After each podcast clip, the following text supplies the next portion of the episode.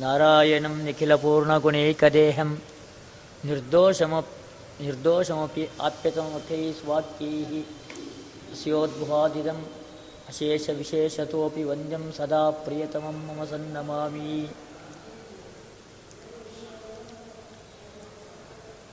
स्तिकल्पितकल्पोऽयं प्रत्यर्पिगिते सरि व्यासतीर्थगुरुर्भूयात्तस्मदिष्टार्थसिद्धये तपोविद्याविरक्त्यादिसद्गुणौघाकरानहं वादिराजगुरोन्वन्दे हयग्रीवदयाश्रयान्। मूकोऽपि यत्प्रसादेन मुकुन्दशयनायते।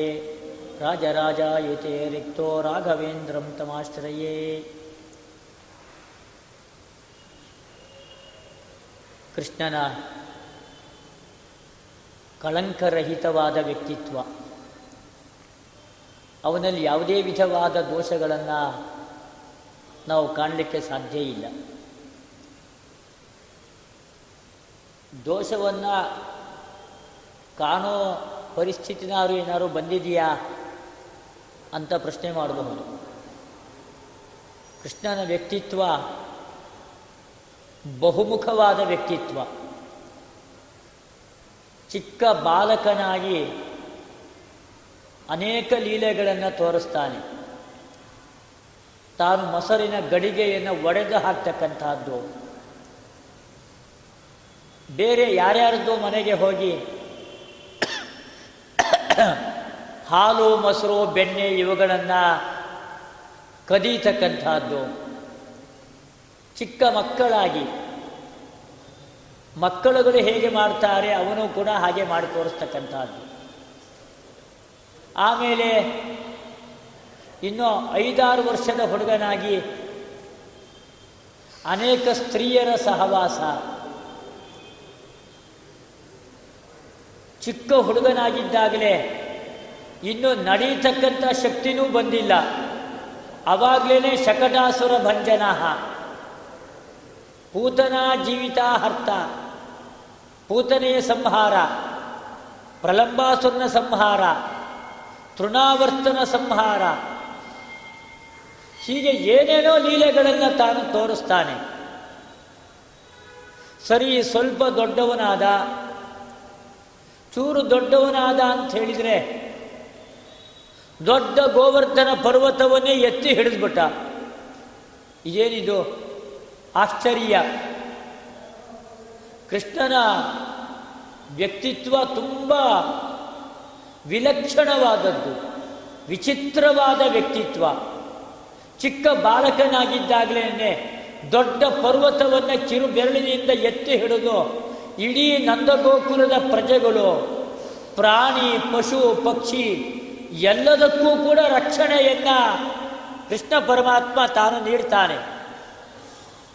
ಆಮೇಲೆ ಗೋಪಿಕಾ ಸ್ತ್ರೀಯರ ಜೊತೆಗೆ ವಿಹಾರ, ಕಂಸನ ಸಂಹಾರ.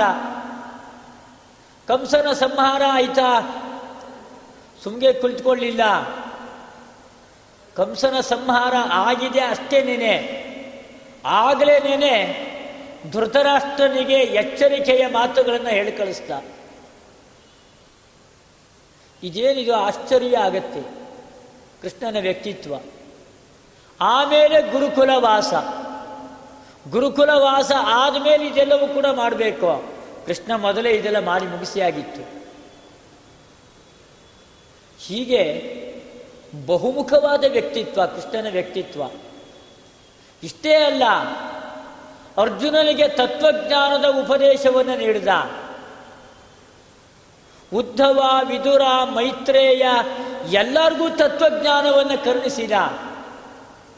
ಅರ್ಜುನನಿಗೆ ಯುದ್ಧರಂಗದಲ್ಲಿ ತತ್ವಜ್ಞಾನದ ಉಪದೇಶವನ್ನು ನೀಡಿದ. ಕೃಷ್ಣ, ಬರೀ ಸ್ತ್ರೀಯರ ಜೊತೆಗೆ ವಿಹಾರವನ್ನು ಮಾಡೋದು, ಗೊಲ್ಲ ಬಾಲಕರುಗಳ ಜೊತೆಗೆ ಆಟ ಆಡಿ ಪಟಿಂಗನಾಗಿ ಕಾಣಿಸಿಕೊಳ್ಳೋದು, ಅದರ ಜೊತೆಗೆ ದೊಡ್ಡ ವೇದಾಂತಿಯಾಗಿಯೂ ಕೂಡ ಕಾಣಿಸ್ಕೊಳ್ತಾನೆ ಕೃಷ್ಣ. ತತ್ವಜ್ಞಾನದ ಉಪದೇಶ ಉದ್ಧವನಿಗೆ, ಮೈತ್ರೇಯರಿಗೆ ತಾನು ಮಾಡಿದ್ದು. ಭಾಗವತದಲ್ಲಿ ಹತ್ತನೇ ಸ್ಕಂದ, ಹನ್ನೊಂದನೇ ಸ್ಕಂದ, ಎರಡೂ ಕೂಡ ಕೃಷ್ಣನ ಕಥೆ. ಹತ್ತನೇ ಸ್ಕಂದದಲ್ಲಿ ಬಾಲಲೀಲೆಗಳು.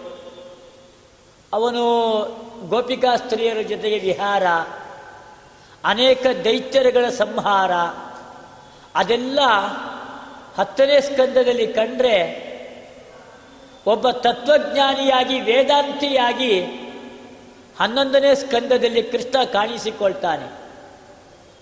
ಹೀಗೆ ಕೃಷ್ಣನ ವ್ಯಕ್ತಿತ್ವ ವಿಲಕ್ಷಣವಾದದ್ದು.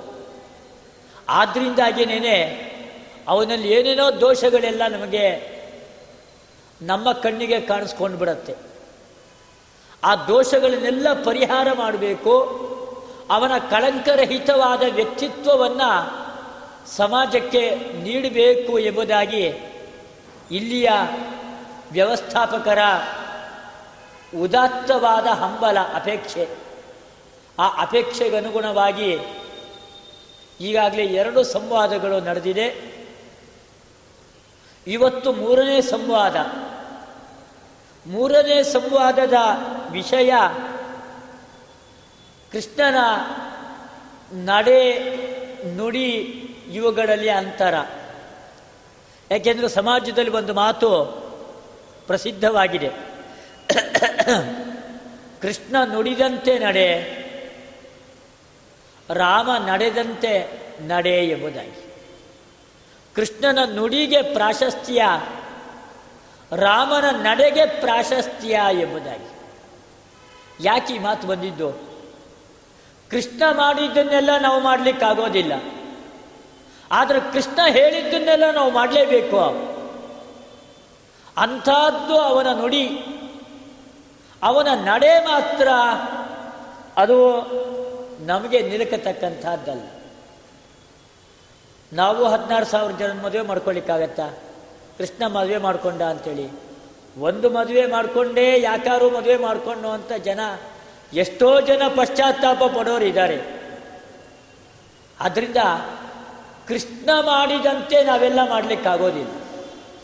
ಮನೆಯಲ್ಲಿ ಮಕ್ಕಳುಗಳಿರ್ತಾರೆ ದೊಡ್ಡವರು ಇರ್ತಾರೆ ಕೆಲವರು ನಾಲ್ಕು ಹೋಳಿಗೆ ತಿಂತಾರೆ, ಕೆಲವರು ಎರಡು ಹೋಳಿಗೆ ತಿಂತಾರೆ.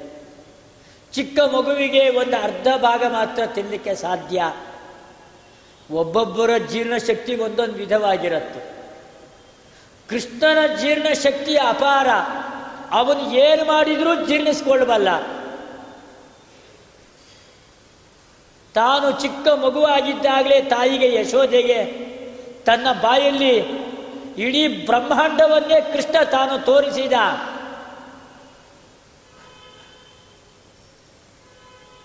ದೊಡ್ಡ ಬೆಂಕಿ ಕಾಡ್ಗಿಚ್ಚು.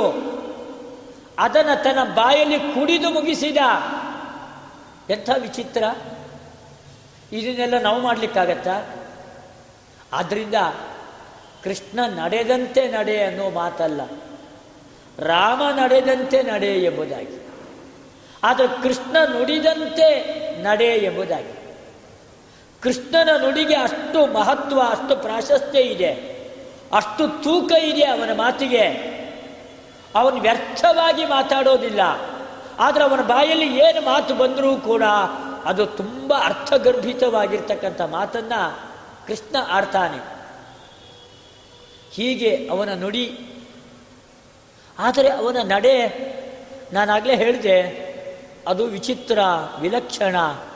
ಅದು ನಮ್ಮ ಬುದ್ಧಿಗೆ ನಿಲುಕತಕ್ಕಂಥದ್ದಲ್ಲ ಅವನ ನಡೆ ಅದು. ಅದು ನಾವು ಅದನ್ನು ಯೋಚನೆ ಮಾಡಿ ತಿಳ್ಕೊಳ್ಳಿಕ್ಕೆ ಸಾಧ್ಯ ಇಲ್ಲ. ಅವನ ನಡೆಯನ್ನು. ಹೀಗೆ ಕೃಷ್ಣನ ನಡೆ, ಆ ನಡೆಯಲ್ಲಿ ಅಂತರ, ನುಡಿಯಲ್ಲಿ ಅಂತರ, ನಡೆ ನುಡಿ ಇವುಗಳಲ್ಲಿ ಅಂತರ. ನಾವೆಲ್ಲವನ್ನೂ ಕೂಡ ಇವತ್ತು ಗಮನಿಸಬೇಕಾಗಿದೆ. ಅನೇಕ ದೃಷ್ಟಿಕೋನಗಳಿಂದ ನಾವು ಇದನ್ನೆಲ್ಲ ಇವತ್ತು ನಾವು ಚಿಂತನೆ ಮಾಡಬೇಕಾಗಿದೆ ಇವತ್ತಿನ ದಿವಸ. ಕೃಷ್ಣ ಉಪದೇಶ ಕೊಟ್ಟಿದ್ದು ನಿಮಗೆಲ್ಲ ಪ್ರಸಿದ್ಧವಾಗಿದೆ.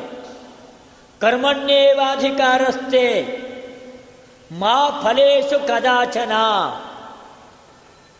ಕೃಷ್ಣ ಉಪದೇಶವನ್ನು ಕೊಟ್ಟಿದ್ದು. ಯುದ್ಧರಂಗದಲ್ಲಿ ಅರ್ಜುನನಿಗೆ ಉಪದೇಶವನ್ನು ಕೊಟ್ಟ. ಮಾ ಫಲೇಶು ಕದಾಚನ. ಫಲದ ಬಗ್ಗೆ ಕಣ್ಣಿಡಬೇಡ. ನಿನ್ನ ದೃಷ್ಟಿಯೆಲ್ಲ ತಿಂಗಳು ಕೊನೆಗೆ ಬರ್ತಕ್ಕಂಥ ಸಂಬಳದ ಮೇಲೆ ನಿನ್ನ ದೃಷ್ಟಿ ಇದ್ದರೆ ನೀನು ಮಾಡ್ತಕ್ಕಂಥ ಕೆಲಸದಲ್ಲಿ ದೋಷಗಳು ಕಾಣಿಸಿಕೊಳ್ಳತ್ತೆ. ಚಾತುರ್ಯಪೂರ್ಣವಾಗಿ ಕೆಲಸವನ್ನು ಮಾಡಬೇಕು. ತುಂಬ ಚೆನ್ನಾಗಿ ಕೆಲಸವನ್ನು ಮಾಡಬೇಕು. ಕೆಲಸ ತುಂಬ ಚೆನ್ನಾಗಿ ಆಗಬೇಕು ಅಂತ ಇದ್ದರೆ ಫಲದ ಬಗ್ಗೆ ತಿಂಗಳ ಕೊನೆಯಲ್ಲಿ ಸಂಬಳ ಬರುತ್ತಲ್ಲ, ಅದರ ಬಗ್ಗೆ ಕಣ್ಣಿರಬಾರ್ದು. ಸಂಬಳದ ಬಗ್ಗೆನೇ ಕಣ್ಣಿದ್ರೆ ಅವಾಗ ಏನಾಗತ್ತೆ? ಸಂಬಳ ಸ್ವಲ್ಪ ಕಡಿಮೆ ಬರುತ್ತೆ, ಅದನ್ನು ಸ್ವಲ್ಪ ಕೆಲಸ ಸ್ವಲ್ಪ ಕಡಿಮೆ ಮಾಡೋಣ ಎಂಬುದಾಗಿ. ಇನ್ಯಾರನ್ನ ನೋಡೋದು? ಅವರು ನೋಡೋದು. ಏ, ಅವರಿಗೆ ನನಗಿಂತಲೂ ಹೆಚ್ಚಿನ ಸಂಬಳ ಇದೆ. ನಾನು ಕಡಿಮೆ ಸಂಬಳ ತಗೊಳ್ಳೋನು. ಅದರಿಂದಾಗಿ ನಾನ್ಯಾಕೆ ಕೆಲಸ ಇಷ್ಟೊಂದು ಮಾಡಬೇಕು? ಹೀಗೆ ಮನಸ್ಸಿನಲ್ಲಿ ಏನೇನೋ ಗಲಿಬಿಲಿಗಳು, ಏನೇನೋ ತರ್ಕ ಮನಸ್ಸಿನಲ್ಲಿ ಕೆಲಸ ಆಗೋದೇ ಇಲ್ಲ. ಏನೋ ಕಾಟಾಚಾರ ಕೆಲಸ ಮಾಡಿರ್ಬೋದು ಇದೆಲ್ಲ ಯಾವಾಗ? ಫಲದ ಬಗ್ಗೆ ಕಣ್ಣಿದ್ದಾಗ. ಅದಕ್ಕೆ ಕೃಷ್ಣ ಹೇಳ್ತಾನೆ, ಮಾ ಫಲೇಶು ಕದಾಚನ. ಫಲದ ಬಗ್ಗೆ ಆಸೆಯನ್ನು ಇಟ್ಕೊಳ್ಬೇಡ. ನಿನ್ನ ಪಾಲಿನ ಕರ್ತವ್ಯ. ಅದನ್ನು ಪ್ರಾಮಾಣಿಕವಾಗಿ ನೆರವೇರಿಸು. ಫಲ ಕೊಡೋನು ಅವನು ಬಾಸ್ ಇದ್ದಾನೆ ಅವನು ಬಾಸು ಫಲವನ್ನು ಕೊಡ್ತಾನೆ. ನಿನಗೇನು ಕೂಡ ವಂಚನೆ ಆಗೋದಿಲ್ಲ. ನಿನಗೇನು ಮೋಸ ಆಗೋದಿಲ್ಲ. ನೀನು ಮಾಡಿರ್ತಕ್ಕಂಥ ಕೆಲಸಕ್ಕನುಗುಣವಾಗಿ ಫಲ ಕೊಡ್ತಕ್ಕಂಥವನು ಅವನು ಪರಮಾತ್ಮ ಇದ್ದಾನೆ. ಆದ್ದರಿಂದಾಗಿ ನೀನು ಫಲದ ಬಗ್ಗೆ ತಲೆ ಕೆಡಿಸ್ಕೊಳ್ಬೇಡ. ಮಾ ಫಲೇಶು ಕದಾಚನ. ಇದು ಕೃಷ್ಣ ಕೊಟ್ಟ ದಿವ್ಯವಾಗಿರ್ತಕ್ಕಂತಹ ಸಂದೇಶ. ಈ ಸಂದೇಶವನ್ನು ಎಲ್ಲರೂ ಜೀವನದಲ್ಲಿ ಅಳವಡಿಸ್ಕೊಳ್ಬೇಕು ಎಂಬುದಾಗಿ ಕೃಷ್ಣನ ನುಡಿಗೆ ಬಹಳ ಮಹತ್ವ ಎಂಬುದಾಗಿ ನಾನು ಹೇಳಿದ್ದು. ಕೃಷ್ಣ ತಾನು ಈ ನುಡಿಗೆ ತಾನು ಬದ್ಧನಾಗಿರ್ಬೇಕಲ್ಲ. ತಾನೇ ಈ ನುಡಿಗೆ ಬದ್ಧನಾಗಿಲ್ಲ ಅಂತಾದರೆ, ಅವಾಗ ನಮ್ಮಲ್ಲಿ ಒಂದು ಮಾತು ಹೇಳ್ತಾರೆ. ಉಪದೇಶ ಕೊಡೋದು ತುಂಬ ಸುಲಭ, ಆದರೆ ಅದನ್ನು ಅನುಷ್ಠಾನದಲ್ಲಿ ಇಟ್ಕೊಳ್ಳೋದು ಅಷ್ಟೇ ಕಷ್ಟ ಅಂತ. ಪರೋಪದೇಶ ಸಮಯೇ ಜನ ಸರ್ವೇಪಿ ಪಂಡಿತಾ ಸ್ವಸ್ಯ ಅನುಷ್ಠಾನ ಸಮಯೇ ಮುನೆಯೋಪಿ ನ ಪಂಡಿತಾ ಎಂಬುದಾಗಿ. ಇನ್ನೊಬ್ಬರಿಗೆ ಉಪದೇಶ ಎಲ್ಲರೂ ಕೊಡೋರೇನೇನೆ? ಉಪದೇಶ ಕೊಡೋ ಕೆಲಸ ಬಂದಾಗ ಸರ್ವೇಪಿ ಪಂಡಿತಾ ನಾನೇನು ಕಡಿಮೆ ನಾನೇನು ಕಡಿಮೆ, ನಾನೂ ಉಪದೇಶ ಕೊಡ್ತೀನಿ ಎಂಬುದಾಗಿ. ಆದರೆ ನಾನೇ ಆ ಅನುಷ್ಠಾನ, ಆ ಕೆಲಸವನ್ನು ಮಾಡೋ ಸಂದರ್ಭ ಬಂದಾಗ ಆವಾಗ ಮಾತ್ರ ರೂಮ್ ಚಿಲ್ಕ ಹಾಕ್ಕೊಂಡು ಒಳಗಡೆ ಕೂತ್ಕೊಂಡು ಬಿಡೋದು ಸಸ್ಯಾನುಷ್ಠಾನ ಸಮಯೇ ಮುನಯೋಪಿನ ಪಂಡಿತಾಹ ಎಂಬುದಾಗಿ ಒಂದು ಮಾತಿದೆ. ಆದರೆ ಕೃಷ್ಣ ಏನೋ ಭಾರಿ ಜೋರಾಗಿ ಉಪದೇಶ ಕೊಟ್ಟ, ಮಾ ಫಲೇಶು ಕದಾಚನ ಎಂಬುದಾಗಿ. ಆದರೆ ಕೃಷ್ಣ ತಾನು ಅನುಷ್ಠಾನ ಮಾಡಿದ್ನೋ ಇಲ್ಲೋ? ಇದೊಂದು ದೊಡ್ಡ ಸಮಸ್ಯೆ ಕಾಡತ್ತೆ. ಅನುಷ್ಠಾನ ಮಾಡಿದ್ನೋ ಇಲ್ಲೋ? ಆದರೆ ಕೃಷ್ಣನ ಜೀವನದಲ್ಲಿ ಸ್ಪಷ್ಟವಾಗಿ ನಾವು ಕಾಣಬಹುದು, ಎಲ್ಲೂ ಅವನ ಆಸೆ ಪಡಲಿಲ್ಲ. ಕಂಸನನ್ನು ಕೊಂದ. ತಾನು ರಾಜನಾಗಲಿಲ್ಲ. ತಾನೇ ಸಿಂಹಾಸನದ ಮೇಲೆ ಕುಳಿತುಕೊಂಡಿದ್ದಿದ್ರೆ ಕೃಷ್ಣನನ್ನು ಕೇಳೋರು ಯಾರೂ ಇರಲಿಲ್ಲ ಅವತ್ತಿನ ದಿವಸ. ಕೃಷ್ಣನನ್ನು ಕೇಳ್ತಕ್ಕಂತಹ ಧೈರ್ಯ ಯಾರಿಗಿತ್ತು? ಯಾರಿಗೂ ಇರಲಿಲ್ಲ. ಆದರೆ ಕೃಷ್ಣ ತಾನು ರಾಜನಾಗಲಿಲ್ಲ. ಉಗ್ರಸೇನನಿಗೆ ಪಟ್ಟವನ್ನು ಕಟ್ಟಿದ ತಾನು ರಾಜನಾಗಲಿಲ್ಲ. ನರಕಾಸುರನ ಸಂಹಾರವನ್ನು ಮಾಡ್ದ. ಆದರೆ ತಾನು ರಾಜನಾಗಲಿಲ್ಲ. ತಾನೇ ರಾಜನಾಗಬಹುದಾಗಿತ್ತು ನರಕಾಸುರನ ಪಟ್ಟಣಕ್ಕೆ. ಜರಾಸಂದನ ಸಂಹಾರವನ್ನು ಮಾಡಿಸಿದ ಭೀಮಸೇನ ದೇವರ ಮೂಲಕವಾಗಿ. ತಾನೇ ರಾಜನಾಗಬಹುದಾಗಿತ್ತು. ಬಿಹಾರ್ ಇವತ್ತಿನ ರಾಜ್ಯ ಜರಾಸಂಧ ಆಳಿದ ರಾಜ್ಯ. ತಾನೇ ರಾಜನಾಗಬಹುದಾಗಿತ್ತು. ಆದರೆ ತಾನು ಸಿಂಹಾಸನದ ಮೇಲೆ ಎಂದೂ ಕುಳಿತುಕೊಳ್ಳಿಲ್ಲ. ಹಂಗಾರೆ ಯಾಕೆ ಇವ್ರನ್ನೆಲ್ಲ ಕೊಂದಿದ್ದು? ರಾಜನಾಗಬೇಕು ಅನ್ನೋ ಆಸೆಯಿಂದ ಕೃಷ್ಣ ಕೊಂದಿದ್ದಲ್ಲ. ಅವನಿಗೆ ಯಾವ ವಿಧವಾದ ಆಸೆಯೂ ಇರಲಿಲ್ಲ ಅವನಿಗೆ. ಅವನೇನು ಭಾರಿ ದೊಡ್ಡ ಅರಮನೆ ಕಟ್ಕೊಂಡು ಅರಮನೆಯಲ್ಲಿ ಎಂದು ವಾಸ ಮಾಡಿದವನಲ್ಲ ಅವನು. ಜನಸಾಮಾನ್ಯರ ಮಟ್ಟದಲ್ಲೇ ತನ್ನ ಜೀವನವನ್ನು ಅವನು ನಡೆಸಿದ. ಹೀಗೆ ಕೃಷ್ಣ ನಿಷ್ಕಾಮ ಕರ್ಮದ ಬೋಧನೆಯನ್ನು ತಾನು ಮಾಡಿ, ತಾನು ಜೀವನದಲ್ಲಿ ಅನುಷ್ಠಾನ ಮಾಡಿ, ಅದನ್ನು ಜಗತ್ತಿಗೆ ತೋರಿಸಿದ, ನೀವು ಇದೇ ರೀತಿಯ ಅನುಷ್ಠಾನವನ್ನು ಮಾಡ್ರಿ ಎಂಬುದಾಗಿ. ಇದು ಕೃಷ್ಣನ ಕಳಂಕರಹಿತವಾದ ವ್ಯಕ್ತಿತ್ವ. ಇಂತಹ ಅನೇಕ ಆಕ್ಷೇಪಗಳು ನಮಗೆ ಬರುತ್ತೆ. ಆಕ್ಷೇಪಗಳಿಗೆ ಸಮಾಧಾನವನ್ನು ನಾವಿವತ್ತು ಕಂಡುಕೊಳ್ಬೇಕಾಗಿದೆ. ವಿದ್ವಾಂಸರಾದ ಸುಧೀಂದ್ರಾಚಾರ್ಯರು ಅವರು ಏನೇನೋ ಪ್ರಶ್ನೆಗಳನ್ನೆಲ್ಲ ತೆಗೆದುಕೊಂಡು ಬಂದಿದ್ದಾರೆ. ಕೃಷ್ಣನ ವ್ಯಕ್ತಿತ್ವದಲ್ಲಿ ಅವರಿಗೆ ಕಪ್ಪು ಚುಕ್ಕೆಗಳೇ ಅವರಿಗೆ ಜಾಸ್ತಿ ಕಾಣಿಸ್ಕೊಂಡಿದೆ. ಆ ಕಪ್ಪು ಚುಕ್ಕೆಗಳನ್ನು ಹೋಗಲಾಡಿಸ್ತಕ್ಕಂಥ ಶಕ್ತಿ ಸುಧೀಂದ್ರಾಚಾರ್ಯರಿಗಿದೆ. ಆದರೂ ಕೂಡ ನಿಮ್ಮೆಲ್ಲರ ಪರವಾಗಿ ಅವರು ಈ ಪ್ರಶ್ನೆಯನ್ನು ಕೇಳಿಕೋಸ್ಕರವಾಗಿ ಸುಧೀಂದ್ರಾಚಾರ್ಯರು ಬಂದಿದ್ದಾರೆ. ಅವರು ಇದರ ಬಗ್ಗೆ ತಮ್ಮ ಅಭಿಪ್ರಾಯವನ್ನು, ಕೃಷ್ಣನ ವ್ಯಕ್ತಿತ್ವದ ಬಗ್ಗೆ ಅವರ ಅಭಿಪ್ರಾಯವನ್ನು ವ್ಯಕ್ತಪಡಿಸಬೇಕು ಎಂಬುದಾಗಿ ನಾನು ಕೇಳ್ಕೊಳ್ತಾ ಇದ್ದೇನೆ. ಅಸ್ಪೃಷ್ಟ ದೋಷದಂದಾಯ ಕಲ್ಯಾಣ ಶ್ರಾಯಿನಿ ಅರ್ಥಿಕಲ್ಪಿತಕಲ್ಪೋಯಂ ಪ್ರತ್ಯರ್ಥಿಕಜಗೇಶ್ವರಿ ವ್ಯಾಸತೀರ್ಥಗುರು ಭೂಯಾದಸ್ಮನಿಷ್ಠಾರ್ಥಸಿದ್ಧಯೇ ತಪೋ ವಿದ್ಯಾ ವಿರಕ್ತ್ಯಾದಿ ಸದ್ಮೋ ಗಾಕರಾಹಂ ವಾದಿರಾಜಗೋ ವಂದೇ ಹೈಗ್ರೀವಗುಣಾಶ್ರಯಾನ್ ಪೂಜ್ಯಾಯ ರಾಘವೇಂದ್ರಾಯ ಸತ್ಯಧರ್ಮರತಾಯ ಚ ಪ್ರಜಾಂ ಕಲ್ಪವೃಕ್ಷಾಯ ನಮತಾಂ ಕಾಮಧೇನವೇ ಶ್ರೀಗುರುಭ್ಯೋ ನಮಃ ಹರಿ ಓಂ ಆಚಾರ್ಯರು ತಿಳಿಸಿದಂತೆ ಕೃಷ್ಣನ ವ್ಯಕ್ತಿತ್ವದ ಬಗ್ಗೆ ಇಷ್ಟೊತ್ತು ಅವರು ಹೇಳಿದ್ದಾರೆ. ಕೃಷ್ಣನಲ್ಲಿ ಯಾವುದೇ ವಿಧವಾಗಿರುವಂತಹ ಕಪ್ಪು ಚುಕ್ಕಿ, ಅವರ ವ್ಯಕ್ತಿತ್ವದಲ್ಲಿ ಯಾವುದೇ ವಿಧವಾದಂತಹ ಕಪ್ಪು ಚುಕ್ಕಿ ಇಲ್ಲ ಅಂತ ಹೇಳಿದರು. ಭಗವದ್ಗೀತೆಯನ್ನು ನಾವು ನೋಡಿದಾಗ ಮೊದಲನೇ ಅಧ್ಯಾಯದಿಂದ ಹಿಡ್ಕೊಂಡು ಹದಿನೆಂಟನೇ ಅಧ್ಯಾಯದವರೆಗೂ ಕೂಡ ಕಪ್ಪು ಚುಕ್ಕಿಗಳೇ ಕಾಣಿಸ್ತಾ ಇತ್ತು. ಒಂದು ಮಾತು ಹೇಳಿದ್ರು ಅವರು, ರಾಮ ನಡೆದಂತೆ ನಡಿಬೇಕು ಕೃಷ್ಣ ನುಡಿದಂತೆ ನಡಿಬೇಕು ಅಂತ. ಬಹಳ ಒಳ್ಳೆ ಮಾತು ಹೇಳಿದ್ರು. ಯಾಕೆ ಅಂದರೆ ಕೃಷ್ಣ ನಡೆದಂತೆ ನಮಗೆ ನಡಿಲಿಕ್ಕಾಗಲ್ಲ ಅವನ ಮಹಿಮೆ, ಅವನ ಶಕ್ತಿ, ಅವನ ತಾಕತ್ತು, ಆ ಸಾಮರ್ಥ್ಯ ನಮಗಿಲ್ಲ. ಮಹಾನುಭಾವ ಅವನು. ಹದಿನಾರು ಸಾವಿರ ಜನನ್ನ ಅವನು ಕಟ್ಟಿಕೊಂಡಿದ್ದಾನೆ. ಸಣ್ಣ ಸಣ್ಣ ವಿಷಯಗಳು ಕೂಡ ನಾವು ಅವನನ್ನು ಅನುಕರಿಸಲಿಕ್ಕೆ ಆಗೋದಿಲ್ಲ. ಆದ್ದರಿಂದ ಕೃಷ್ಣ ನುಡಿದಂತೆ ನಡಿಬೇಕು ಅಂತ ಹೇಳಿದರು. ಸರಿ, ನುಡಿದಂತನೇ ನಡೆಯೋಣ ಅಂತ ಇಟ್ಕೊಳ್ಳೋಣ ಅವರ ಪ್ರಕಾರ. ನುಡಿಯೋದು ಕೂಡ ಸರಿಯಾಗಿ ನುಡಿಬೇಕು. ಈಗ ನಮಗೆ ಒಬ್ಬರ ಮೇಲೆ ಗೌರವ ಯಾವಾಗ ಬರ್ತದೆ ಅಂದರೆ ಆಚಾರ್ಯ ಹೇಳಿದರು, ಮುನಿಯೋತಿನ ಪಂಡಿತ ಅಂತ. ಎರಡು ರೀತಿಯಾಗಿ ಸಿಟ್ಟು ಬರ್ತದೆ. ಒಂದು ಗಾದೆ ಇದೆ, ಆಚಾರ್ಯ ಹೇಳಿದ್ರು, ಬದನೆಕಾಯಿ ತಿಂದರು ಅಂತ. ಆಚಾರ್ಯರು ಹೇಳೋದೊಂದು ಮಾಡಿ, ಮಾಡೋದೊಂದು ಅನುಷ್ಠಾನವನ್ನು ಮಾಡಿದರೆ ಅವ್ರ ಮೇಲೆ ನಮಗೆ ಗೌರವ, ಪ್ರೀತಿ ಉಂಟಲ್ಲ. ಏನು ಆಚಾರ್ಯ ಉಪನ್ಯಾಸದಲ್ಲಿ ಏಕಾದಶಿ ವ್ರತದ ಬಗ್ಗೆ ಭಾರಿ ಹೇಳಿದರು, ಭಾರಿ ಅನುಷ್ಠಾನ ಹಾಗೆ ಮಾಡಬೇಕು ಅಂತ ಹೇಳಿದ್ರು, ಅವ್ರ ಮನೆಗೆ ಹೋದಾಗ ಏಕಾದಶಿ ಇವರು ಉಪವಾಸ ಮಾಡಲೇ ಇಲ್ಲ ಅಂತ. ಅನುಷ್ಠಾನ ಒಂದು ಹೇಳೋದೊಂದು ತಪ್ಪು. ಇದು ಒಂದು ರೀತಿಯಾಗಿ ನಮಗೆ ಅವಿಶ್ವಾಸ ಅಗೌರವ ಬರಲಿಕ್ಕೆ ಸಾಧ್ಯತೆ ಇದೆ. ಇನ್ನೊಂದೇನು ಗೊತ್ತುಂಟ? ಇದ್ರ ಬಗ್ಗೆ ಚಕಾರ ಇಲ್ಲ ನನಗೆ. ಆಚಾರ್ಯ ಅದನ್ನು ಹೇಳಿದ್ರು. ಆದರೆ ವಿರುದ್ಧವಾಗಿ ಮಾತನಾಡೋದು. ಇವತ್ತು ನಾನು ಈ ಸ್ಟೇಜಲ್ಲಿ ಕೂತು ಒಂದು ಮಾತಾಡೋದು ಸ್ವಲ್ಪ ಆದ್ಮೇಲೆ ಅಥವಾ ಇನ್ನೊಂದು ವರ್ಷ ಅಥವಾ ಇನ್ಯಾವತ್ತೋ ಬಂದಾಗ ಅದಕ್ಕೆ ವಿರುದ್ಧವಾಗಿ ಮಾತಾಡಿದರೆ ರಿಕಾರ್ಡ್ ಆಗಿರ್ತದೆ. ಆಚಾರ್ಯ, ನೀವು ಅವತ್ತು ಈ ರೀತಿಯಾಗಿ ಮಾತಾಡಿದ್ರಿ.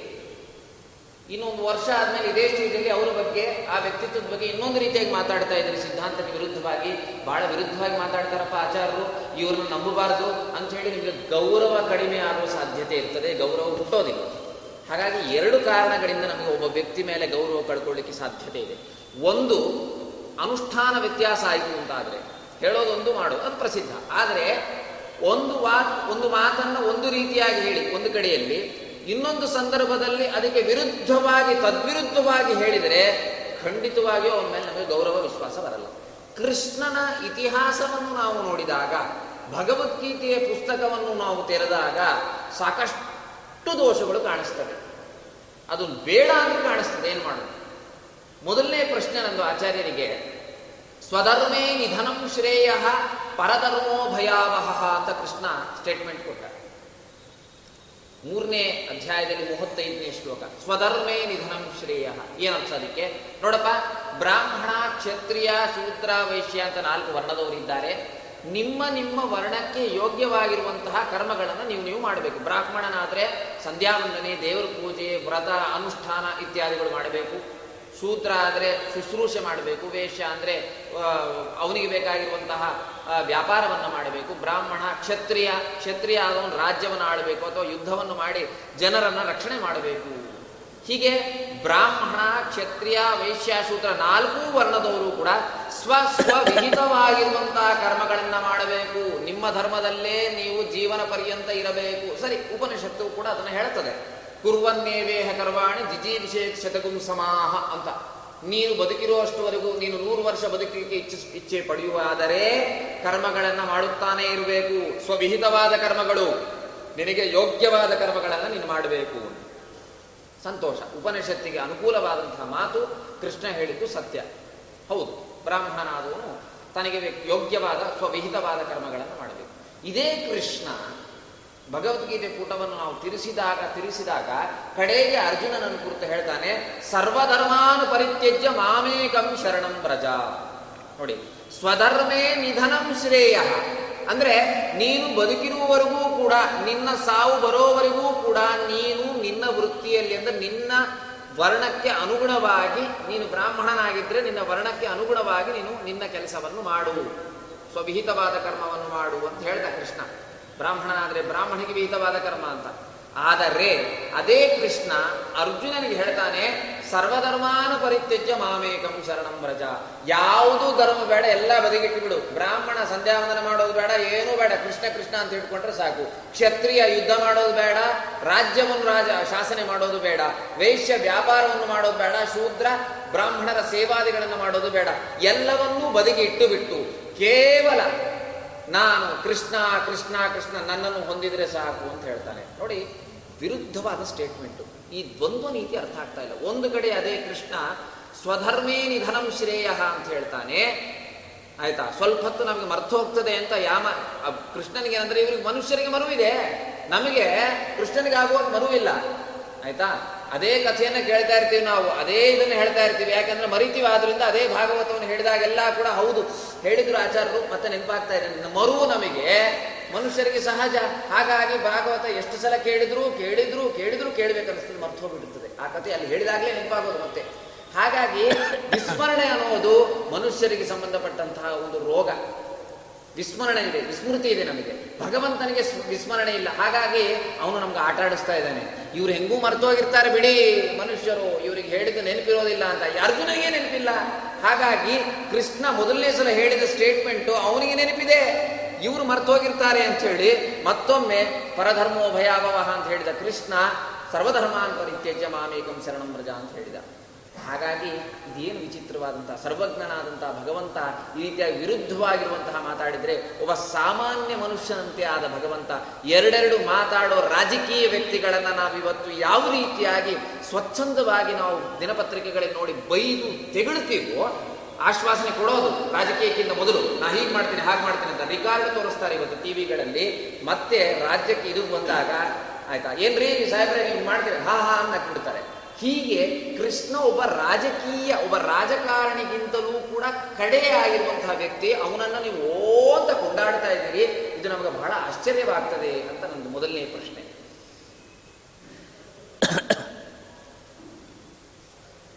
ಸುಧೀಂದ್ರಾಚಾರ್ಯರು ಆಚಾರ ಹೇಳೋದು, ಬದನೆಕಾಯಿ ತಿನ್ನೋದು. ಸುಧೀಂದ್ರಾಚಾರ್ಯರ ಆಕ್ಷೇಪ. ಭಾರಿ ಸದಾಚಾರ, ಧರ್ಮ, ಅದರ ಬಗ್ಗೆ ಭಾರಿ ಭಾಷಣ. ಆದರೆ ಅವ್ರ ಮನೆ ಏಕಾದಶಿ ಹೋಗಿ ನೋಡಿದರೆ ಬದನೆಕಾಯಿ ತಿಂತ ಕುತ್ಕೊಂಡಿದ್ರು ಆಚಾರ್ಯರು ಎಂಬುದಾಗಿ. ಅವ್ರು ನೋಡಿರೋ ಯಾವತ್ತೋ ಇವತ್ತಿನ ಯಾರೋ ಕೃಷ್ಣಾಚಾರ್ಯರು ಆ ರೀತಿ ಮಾಡಿದಾರೋ ಏನೋ ನಂಗೆ ಗೊತ್ತಿಲ್ಲ. ಆದರೆ ದ್ವಾಪರ ಯುಗದ ಕೃಷ್ಣ, ಯಾದವ ಕೃಷ್ಣ ಅವನೆಂದೂ ಬದನೆಕಾಯಿ ತಿಂದಿಲ್ಲ. ಆಚಾರ ಹೇಳ್ದ. ತಾನು ಆಚಾರವನ್ನು ಅನುಷ್ಠಾನ ಮಾಡ್ದ. ಅವನ ಮಾತಿನಲ್ಲಿ ಪರಸ್ಪರ ವಿರೋಧ ಇದೆ. ಇಲ್ಲ, ಅವನ ನುಡಿಯಲ್ಲೂ ವಿರೋಧ ಇಲ್ಲ. ಅವನ ನಡೆಯಲ್ಲೂ ವಿರೋಧ ಇಲ್ಲ. ಏನು ಅವ್ರು ಆಕ್ಷೇಪ ಮಾಡ್ತಾ ಇರೋದು? ಮೂರನೇ ಅಧ್ಯಾಯದಲ್ಲಿ ಒಂದು ಮಾತಾಡ್ದ. ಹದಿನೆಂಟನೇ ಅಧ್ಯಾಯದಲ್ಲಿ ಇನ್ನೊಂದು ಮಾತಾಡ್ತಾನೆ. ಇದೇನು ಎರಡು ನಾಲಿಗೆ ಇರೋ ರಾಜಕಾರಣಿ ಇವ? ಹಾವಿಗೆ ಎರಡು ನಾಲಿಗೆ ಅಂತ ಹೇಳ್ತಾರಲ್ಲ. ಹಾಗೆ ಅಂತ ಸುಧೀಂದ್ರಾಚಾರ್ಯರ ಆಕ್ಷೇಪ. ಸ್ವಧರ್ಮೇ ನಿಧನಂ ಶ್ರೇಯ, ಪರಧರ್ಮೋ ಭಯಾವಹ. ಇದು ಕೃಷ್ಣ ಅಲ್ಲಿ ಹೇಳಿದ್ದು. ಧರ್ಮವನ್ನು ಯಾವತ್ತೂ ಪರಿತ್ಯಾಗ ಮಾಡಬೇಡ. ನಿನ್ನ ವರ್ಣ, ನಿನ್ನ ಆಶ್ರಮ. ನಿನ್ನ ವರ್ಣ ಅಂತ ಹೇಳಿದರೆ ನೀನು ಬ್ರಾಹ್ಮಣನಾಗಿ, ಕ್ಷತ್ರಿಯನಾಗಿ, ವೈಶ್ಯನಾಗಿ, ನೀನು ಯಾವ ವರ್ಣದಲ್ಲಿ ಹುಟ್ಟಿ ಬಂದಿದೆಯಾ ಆ ವರ್ಣಕ್ಕೆ ವಿಹಿತವಾದ ಧರ್ಮಗಳ ಅನುಷ್ಠಾನವನ್ನು ಮಾಡು. ನಿನ್ನ ಆಶ್ರಮ, ನೀನು ಗೃಹಸ್ಥ, ಸನ್ಯಾಸಿ, ಬ್ರಹ್ಮಚಾರಿ ನೀನು ಯಾವ ಆಶ್ರಮದಲ್ಲಿದ್ದೀಯೋ, ಆ ಆಶ್ರಮಕ್ಕೆ ಹೇಳಿರ್ತಕ್ಕಂತಹ ಕರ್ಮವನ್ನು ಅನುಷ್ಠಾನ ಮಾಡು. ಇದು ಸಧರ್ಮೇ ನಿಧನಂ ಶ್ರೇಯ. ಆದರೆ ನೀನು ಅಪ್ಪಿತಪ್ಪಿಯೂ ಕೂಡ ನೀನು ಗೃಹಸ್ಥನಾಗಿ ನಾಳೆ ನಾನು ಸನ್ಯಾಸಿಯಂತೆ ಪಾತ್ಪೂಜೆ ಮಾಡಿಸ್ಕೊಳ್ತೀನಿ, ನನಗೂ ಕಾಣಿಕೆ ಕೊಡ್ರಿ ಎಂಬುದಾಗಿ ಸನ್ಯಾಸಿಯಾಗಿ ನೀನು ಸನ್ಯಾಸ ಧರ್ಮವನ್ನು ಗೃಹಸ್ಥನಾಗಿ ನೀನು ಅನುಷ್ಠಾನ ಮಾಡಬೇಡ. ಸನ್ಯಾಸಿಯಾದವನು ನಾನು ಮದುವೆ ಮಾಡ್ಕೊಂಡು ಗೃಹಸ್ಥನಾಗ್ತೀನಿ ಎಂಬುದಾಗಿ ಅವನು ಗೃಹಸ್ಥ ಧರ್ಮವನ್ನು ಅನುಷ್ಠಾನ ಮಾಡಬಾರದು. ಬ್ರಾಹ್ಮಣನಾದವನು ಕ್ಷತ್ರಿಯ ಧರ್ಮದ ಅನುಷ್ಠಾನವನ್ನು ಮಾಡಬಾರದು. ಇದು ಪರಧರ್ಮೋ ಭಯಾವಹ. ಕೃಷ್ಣ ಇದನ್ನು ಹೇಳಿದ. ಆಮೇಲೆ ಹದಿನೆಂಟನೇ ಅಧ್ಯಾಯದಲ್ಲಿ ಅವನೇ ಹೇಳ್ತಾನೆ, ಸರ್ವಧರ್ಮಾನ್ ಪರಿತ್ಯಜ್ಯ ಮಾಮೇಕಂ ಶರಣಂ ರಜಾ ಎಂಬುದಾಗಿ. ಎಲ್ಲ ಧರ್ಮವನ್ನು ಪರಿತ್ಯಾಗ ಮಾಡು. ಸುರೀಂದ್ರಾಚಾರ್ಯ ಹೇಳಿದ ಅರ್ಥ ಹಾಗೆ. ಎಲ್ಲ ಬ್ರಾಹ್ಮಣ್ಯ ಧರ್ಮ, ಕ್ಷತ್ರಿಯ ಧರ್ಮ, ವೈಶ್ಯ ಧರ್ಮ, ಗೃಹಸ್ಥ ಧರ್ಮ, ಸನ್ಯಾಸ ಧರ್ಮ, ವಾ, ವಾನಪ್ರಸ್ಥನ ಧರ್ಮ, ಬ್ರಹ್ಮಚಾರಿ ಧರ್ಮ, ಎಲ್ಲವನ್ನೂ ಪರಿತ್ಯಾಗ ಮಾಡು. ಮಾಮೇಕಂ ಶರಣಂ ರಜಾ. ಎಲ್ಲವನ್ನೂ ಬಿಟ್ಟು ನನ್ನಲ್ಲಿ ಶರಣಾಗತನಾಗಿ ಬಂದ್ಬಿಡು. ಅಲ್ಲ, ಒಂದು ಕಡೆಯಲ್ಲಿ ಧರ್ಮಾನುಷ್ಠಾನ ಮಾಡು ಅಂತ ಹೇಳೋದು, ಇನ್ನೊಂದು ಕಡೆಯಲ್ಲಿ ಎಲ್ಲ ಧರ್ಮವನ್ನು ಪರಿತ್ಯಾಗ ಮಾಡು ಅಂತ ಹೇಳೋದು. ಇದೇನಿದು ಇಂದಿನ ರಾಜಕಾರಣಿಯಂತೆ, ಎರಡು ನಾಲಿಗೆ ಇರತಕ್ಕಂಥ ಹಾವಿನಂತೆ ಕೃಷ್ಣ ವಿರುದ್ಧವಾದ ಸ್ಟೇಟ್ಮೆಂಟು ಇದು ಸುರೀಂದ್ರಾಚಾರ್ಯರ ಆಕ್ಷೇಪ. ಸುರೀಂದ್ರಾಚಾರ್ಯರು ಒಳ್ಳೆಯ ಶ್ಲೋಕವನ್ನು ಆಯ್ಕೆ ಮಾಡಿಕೊಂಡಿದ್ದಾರೆ. ಸರ್ವಧರ್ಮಾನ್ ಪರಿತ್ಯಜ್ಯ ಮಾಮೇಕಂ ಶರಣಂ ರಜಾ ಎಂಬುದಾಗಿ. ಅದು ಯಾಕೆ ಒಳ್ಳೆಯ ಶ್ಲೋಕ ಅಂತ ಹೇಳಿದರೆ, ಹದಿನೆಂಟು ಅಧ್ಯಾಯದ ಗೀತೆಯಲ್ಲಿ ಕೊನೆ ಶ್ಲೋಕ ಅದು. ಸರ್ವಧರ್ಮಾನ್ ಪರಿತ್ಯಜ್ಯ ಮಾಮೇಕಂ ಶರಣಂ ರಜಾ ಅಂತ ಅನ್ನೋದು ಕೊನೆ ಶ್ಲೋಕ ಅದು. ಗೀತೆಯ ಮೊದಲನೇ ಶ್ಲೋಕ ಅಶೋಚ್ಛಾಂಶ ಭಾಷಸೆ. ಗತಾಸೂನ್ ಅಗತಾಸುಂಶ್ಚ ನಾನು ಶೋಚಂತಿ ಪಂಡಿತಾ ಇದು ಮೊದಲನೇ ಶ್ಲೋಕ ಇದು. ಅರ್ಜುನನಿಗೆ ಕೃಷ್ಣ ಉಪದೇಶವನ್ನು ಕೊಡಲಿಕ್ಕೆ ಪ್ರಾರಂಭ ಮಾಡಿದ ಮೊದಲನೇ ಶ್ಲೋಕ ಇದು. ಅಶೋಚ್ಯಾರನ್ನು ಶೋಚಸ್ತು. ಕೊನೆ ಶ್ಲೋಕ ಸರ್ವಧರ್ಮಾನ್ ಪರಿತ್ಯಜ್ಯ ಮಾಮೇಕಂ ಶರಣಂ ರಜಾ ಎಂಬುದಾಗಿ. ವಾಸ್ತವಿಕವಾಗಿ ಈ ಸರ್ವಧರ್ಮಾನ್ ಪರಿತ್ಯಜ್ಯ ಅನ್ನೋ ಶ್ಲೋಕ ಆದಮೇಲೆ ಇನ್ನೂ ಹನ್ನೆರಡು ಶ್ಲೋಕಗಳಿದೆ ಗೀತೆನಲ್ಲಿ. ಅದರ ಅದ್ಯಾವುದೂ ಕೂಡ ಉಪದೇಶ ಭಾಗ ಅಲ್ಲ. ಕೃಷ್ಣನ ಉಪದೇಶ ಭಾಗ ಇಲ್ಲಿಗೆ ಕೊನೆಗೊಳ್ಳುತ್ತೆ. ಸರ್ವಧರ್ಮಾನ್ ಪರಿತ್ಯಜ್ಯ ಅಲ್ಲಿಗೆ ಕೊನೆಗೊಳ್ಳುತ್ತೆ. ಅಶೋಚಾನಂದ ಶೋಚಸ್ತಂ ಅನ್ನೋ ಶ್ಲೋಕದ ಹಿಂದೆ ಅಲ್ಲೂ ಕೂಡ ಅದು ಸುಮಾರು ಒಂದು ಐವತ್ತೇಳು ಶ್ಲೋಕಗಳು ಬಂದಿದೆ. ಅದಕ್ಕಿಂತ ಹಿಂದೆ. ಅದೆಲ್ಲ ಪೀಠಿಕಾ ರೂಪದಲ್ಲಿ ಬಂದಿದ್ದು. ಮುಂದಿನ ಹನ್ನೆರಡು ಶ್ಲೋಕ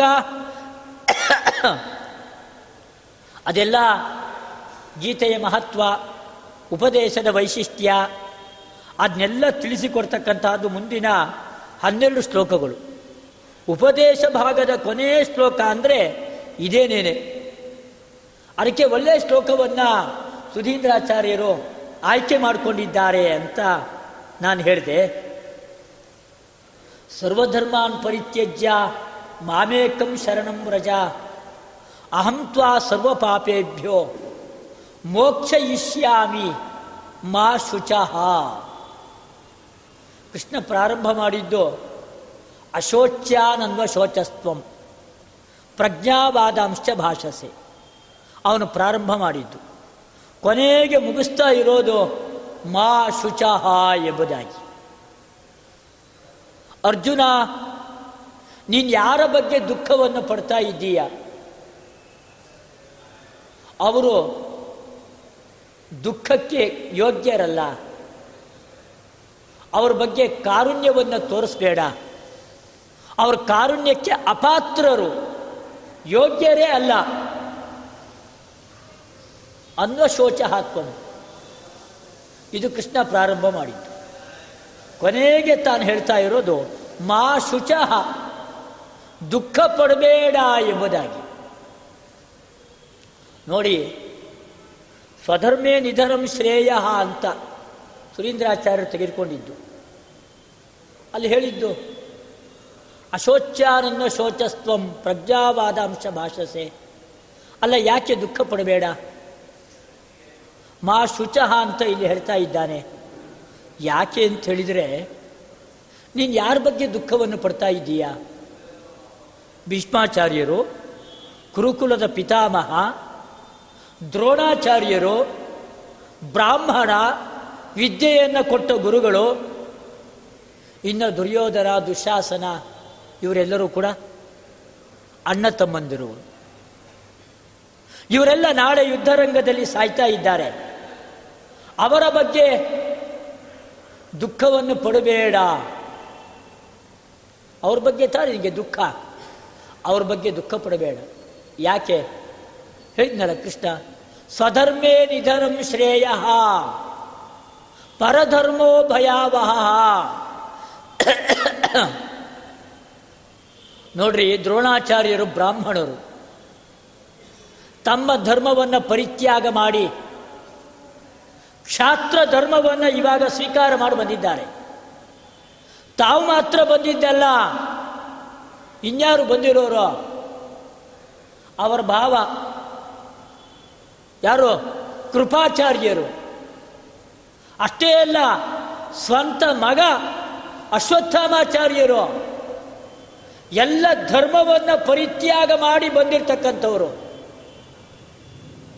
ಹೀಗೆ ಧರ್ಮವನ್ನು ಪರಿತ್ಯಾಗ ಮಾಡಿದ ಬ್ರಾಹ್ಮಣರು ಈ ಮೂರು ಜನ, ಈ ಮೂರು ಜನ ಬಂದಿದ್ದರಿಂದಾಗಿ ದುರ್ಯೋಧನನಿಗೆ ಬಲ ಬಂತು. ಬಲ ಬಂತು, ಯುದ್ಧಕ್ಕೆ ಬಂದ. ಈ ಮೂರು ಜನ ಬರದೇ ಇದ್ದಿದ್ರೆ ಬ್ರಾಹ್ಮಣ್ಯ ಧರ್ಮವನ್ನು ನಾವು ಪರಿತ್ಯಾಗ ಮಾಡೋದಿಲ್ಲ. ನಾವು ಯುದ್ಧ ಮಾಡೋದಿಲ್ಲ ಅಂತ ಖಡಾಖಂಡಿತವಾಗಿ ಅವತ್ತು ಹೇಳಿದ್ದಿದ್ರೆ ದುರ್ಯೋಧನ ತಾನು ಯಾವುದೋ ಏನೋ ಗೂಡು ಸೇರ್ತಿದ್ದ. ಯುದ್ಧಕ್ಕೆ ತಾನು ಬರ್ತಾ ಇರಲಿಲ್ಲ. ಯುದ್ಧನೇ ನಡೀತಾ ಇರಲಿಲ್ಲ. ಹೀಗೆ ಧರ್ಮ ಪರಿತ್ಯಾಗವನ್ನು ಮಾಡಿದವರು ಈ ಮೂರು ಜನ ಮೊದಲು. ದ್ರೋಣ, ಕೃಪ, ಅಶ್ವತ್ಥಾಮ, ಮೂರು ಜನ ಆಚಾರ್ಯರು.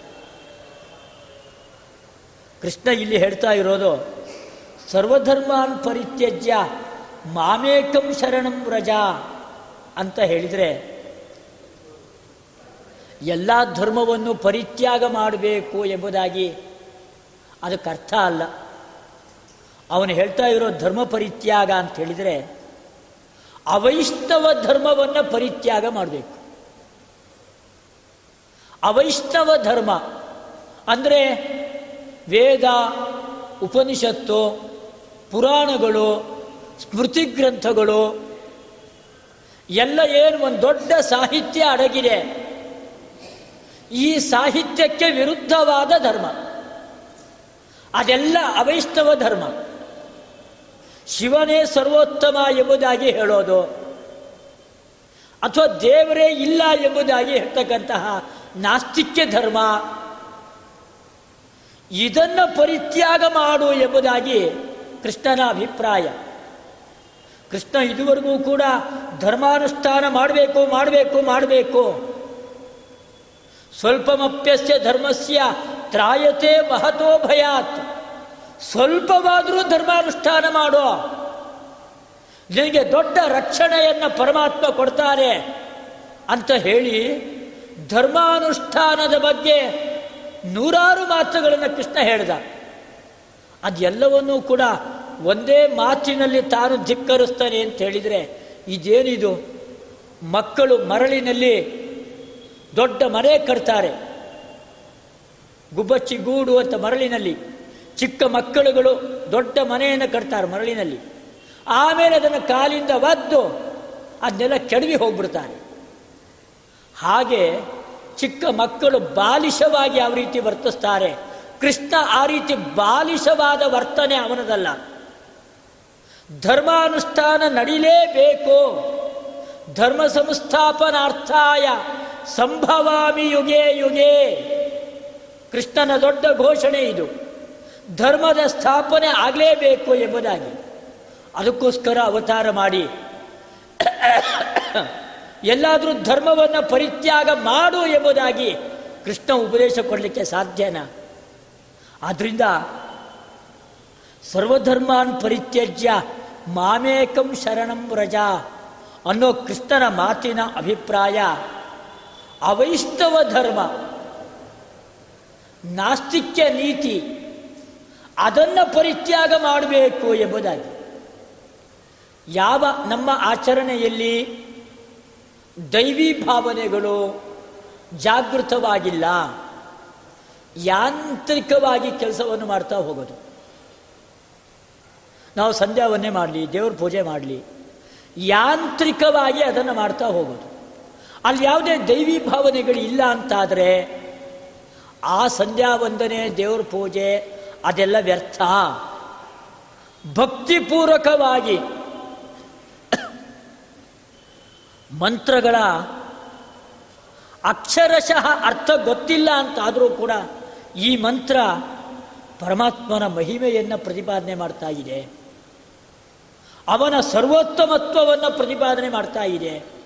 ಈ ಒಂದು ಅನುಸಂಧಾನದಿಂದ ಮಂತ್ರವನ್ನು ಉಚ್ಚಾರ ಮಾಡಿದಾಗ ಮಾತ್ರ ಅದು ಉತ್ತಮವಾದ ಧರ್ಮಾನುಷ್ಠಾನ ಆಗತ್ತೆ. ಆ ದೈವಿ ಭಾವನೆ ಇಲ್ಲದೇನೆ ಯಾಂತ್ರಿಕವಾಗಿ ಮಾಡ್ತಾ ಹೋದರೆ ಆ ಕರ್ಮಗಳೆಲ್ಲ ವ್ಯರ್ಥವಾಗತ್ತೆ. ಅದರ ಸರ್ವಧರ್ಮವನ್ನು ಪರಿತ್ಯಜ್ಯ ಅಂತೇಳಿದರೆ ಇಂತಹ ದೈವಿ ಭಾವನೆ ಜಾಗೃತವಾಗದೇ ಇರತಕ್ಕಂತಹ ಕರ್ಮಗಳನ್ನು ಮಾಡಬೇಡ.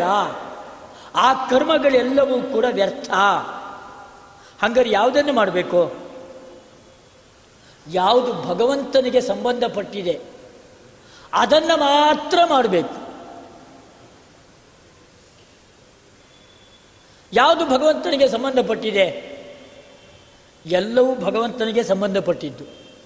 ನಾವು ಬೆಳಿಗ್ಗೆ ಎದ್ದೇಳೋದ್ರಿಂದ ಪ್ರಾರಂಭ ಮಾಡಿಕೊಂಡು, ರಾತ್ರಿ ನಿದ್ರೆಯವರೆಗೂ ಕೂಡ ಏನೇನು ಕರ್ಮಾಚರಣೆಗಳಿದೆ, ಎಲ್ಲ ಪರಮಾತ್ಮನಿಗೆ ಸಂಬಂಧಪಟ್ಟಿರ್ತಕ್ಕಂಥ ಕರ್ಮಾಚರಣೆಗಳು. ನಾವು ಸ್ನಾನ ಮಾಡ್ತೀವಿ, ಸಂಕಲ್ಪ ಮಾಡಬೇಕು ಎಂಬುದಾಗಿ. ನಮ್ಮ ಶಾಸ್ತ್ರಗಳು ಹೇಳುತ್ತೆ, ಸಂಕಲ್ಪ ಮಾಡ್ದೇನೆ ಶಾಸ್ತ್ರವನ್ನು ಮಾಡಬೇಡ. ನೀ ನಲ್ಲಿ ನೀರಲ್ಲೇ ಸ್ನಾನ ಮಾಡು, ಬಿಸಿ ನೀರನ್ನೇ ಸ್ನಾನ ಮಾಡು, ಆದರೆ ಗಂಗೆಯನ್ನು ಸ್ಮರಣೆ ಮಾಡು. ತ್ರಿವಿಕ್ರಮ ರೂಪಿಯಾದ ಪರಮಾತ್ಮನ ಪಾದದಿಂದ ಹುಟ್ಟಿ ಬಂದಿರತಕ್ಕಂಥ ಗಂಗೆ ಅದನ್ನು ಸ್ಮರಣೆ ಮಾಡು, ಸಂಕಲ್ಪ ಮಾಡು.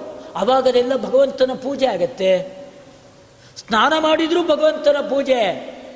ಹಲ್ಲು ತಿಕ್ಕು. ಅಲ್ಲೂ ಗೋವಿಂದನ ನಾಮವನ್ನು ಉಚ್ಚಾರ ಮಾಡು. ಯಾಕೆ? ಅದು ಭಗವಂತನ ಪೂಜೆ. ಯಾಕೆ? ಈ ದೇಹ ಅಂತನ್ನೋದು ಭಗವಂತನ ಮಂದಿರ. ಹಲ್ಲು ತಿಕ್ಕೋದು ಅಂತ ಹೇಳಿದ್ರೆ ಆ ಮಂದಿರದ ಶುದ್ಧೀಕರಣ. ಈ ಅನುಸಂಧಾನದಿಂದ ನೀನು ಹಲ್ಲು ಅದು ಭಗವಂತನ ಪೂಜೆ. ಹೀಗೆ ಬೆಳಿಗ್ಗೆಯಿಂದ ರಾತ್ರಿಯವರೆಗೆ ನಾವೇನು ಮಾಡಿದರೂ ಕೂಡ ಅದೆಲ್ಲವೂ ವೈಷ್ಣವ ಧರ್ಮಗಳೇ. ಎಲ್ಲವೂ ವೈಷ್ಣವ ಕರ್ಮಗಳೇ. ಯಾವಾಗ ನಮ್ಮಲ್ಲಿ ಆ ಅನುಸಂಧಾನ, ಆ ಜಾಗೃತಿ ಇರಬೇಕು ಆವಾಗ ಮಾತ್ರ. ಅದನ್ನು ಕೃಷ್ಣ ಸರ್ವಧರ್ಮಾನ್ ಪರಿತ್ಯಜ್ಯ. ಮಾಮೇಕಂ ಶರಣಂ ರಜಾ ಎಂಬುದಾಗಿ ಕೃಷ್ಣ ಧರ್ಮ ಪರಿತ್ಯಾಗವನ್ನು ಹೇಳ್ತಾ ಇರೋದು ಅಂತ ಹೇಳಿದರೆ,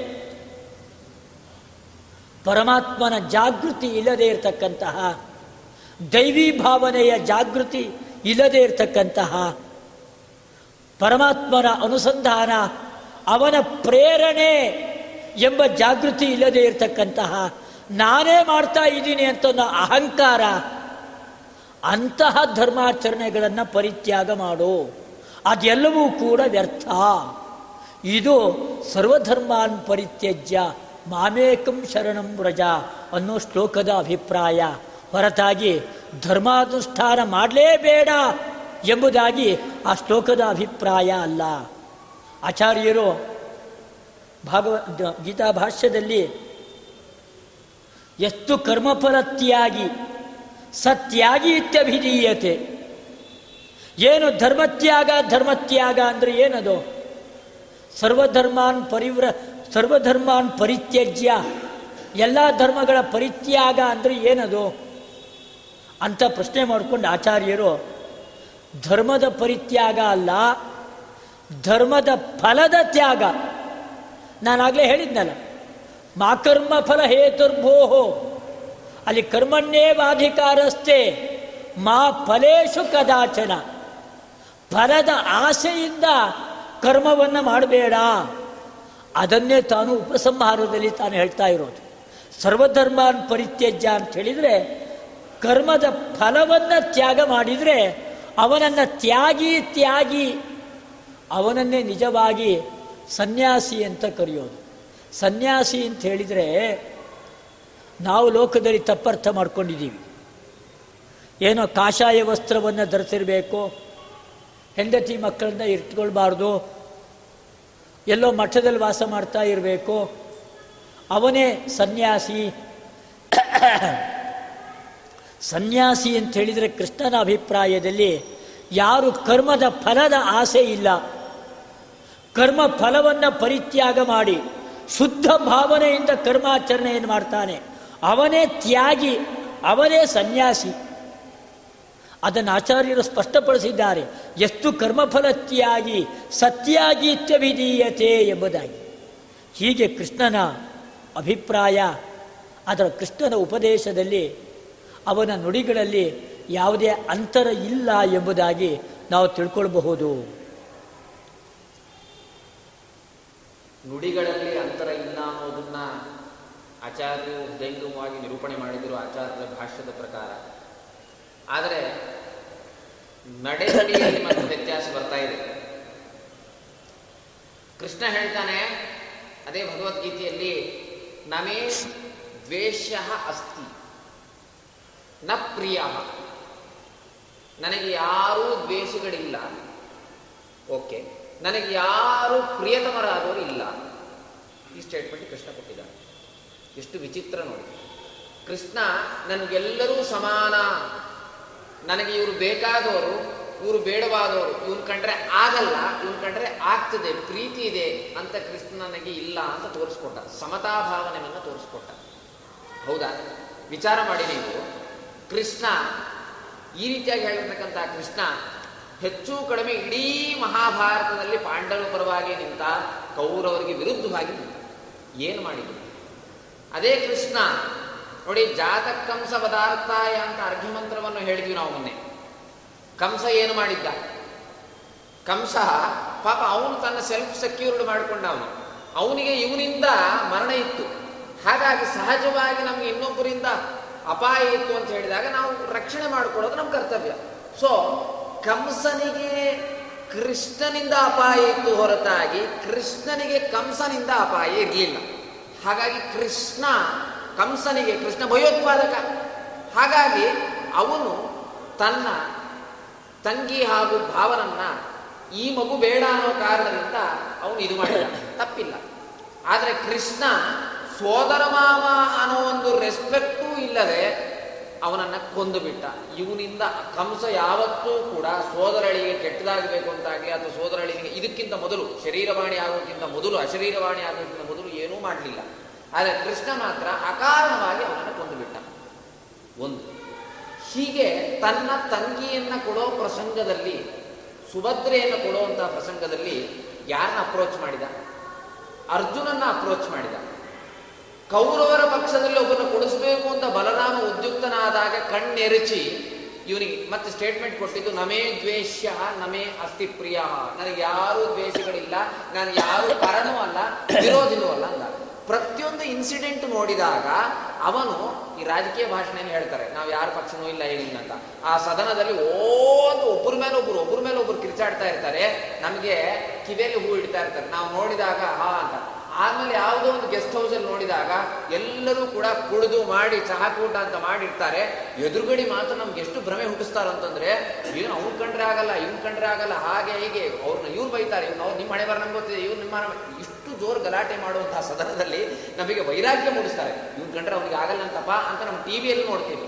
ಆದರೆ ಎಲ್ಲಾ ರಾಜಕೀಯ ಮೂರ್ಖರು, ಮುಖಂಡರು ಎಲ್ಲರೂ ಕೂಡ ಒಂದೇ, ಒಂದು ಗೆಸ್ಟ್ ಹೌಸ್ ಅಲ್ಲಿ ಅವರು ಪಾರ್ಟಿ ಅರೇಂಜ್ ಮಾಡಿಕೊಂಡು, ನಾ ಹೀಗೆ ಮಾತಾಡು, ನೀ ಹೀಗೆ ಮಾತಾಡ್ತೀನಿ ಅಂತ ಹೇಳಿ ಎಂಜಾಯ್ ಮಾಡಿಕೊಂಡು ಒಂದು ಕಡೆಯಲ್ಲಿ ಒಂದು ಪಾರ್ಟಿ ಅರೇಂಜ್ ಮಾಡ್ಕೊಂಡಿರ್ತಾರೆ.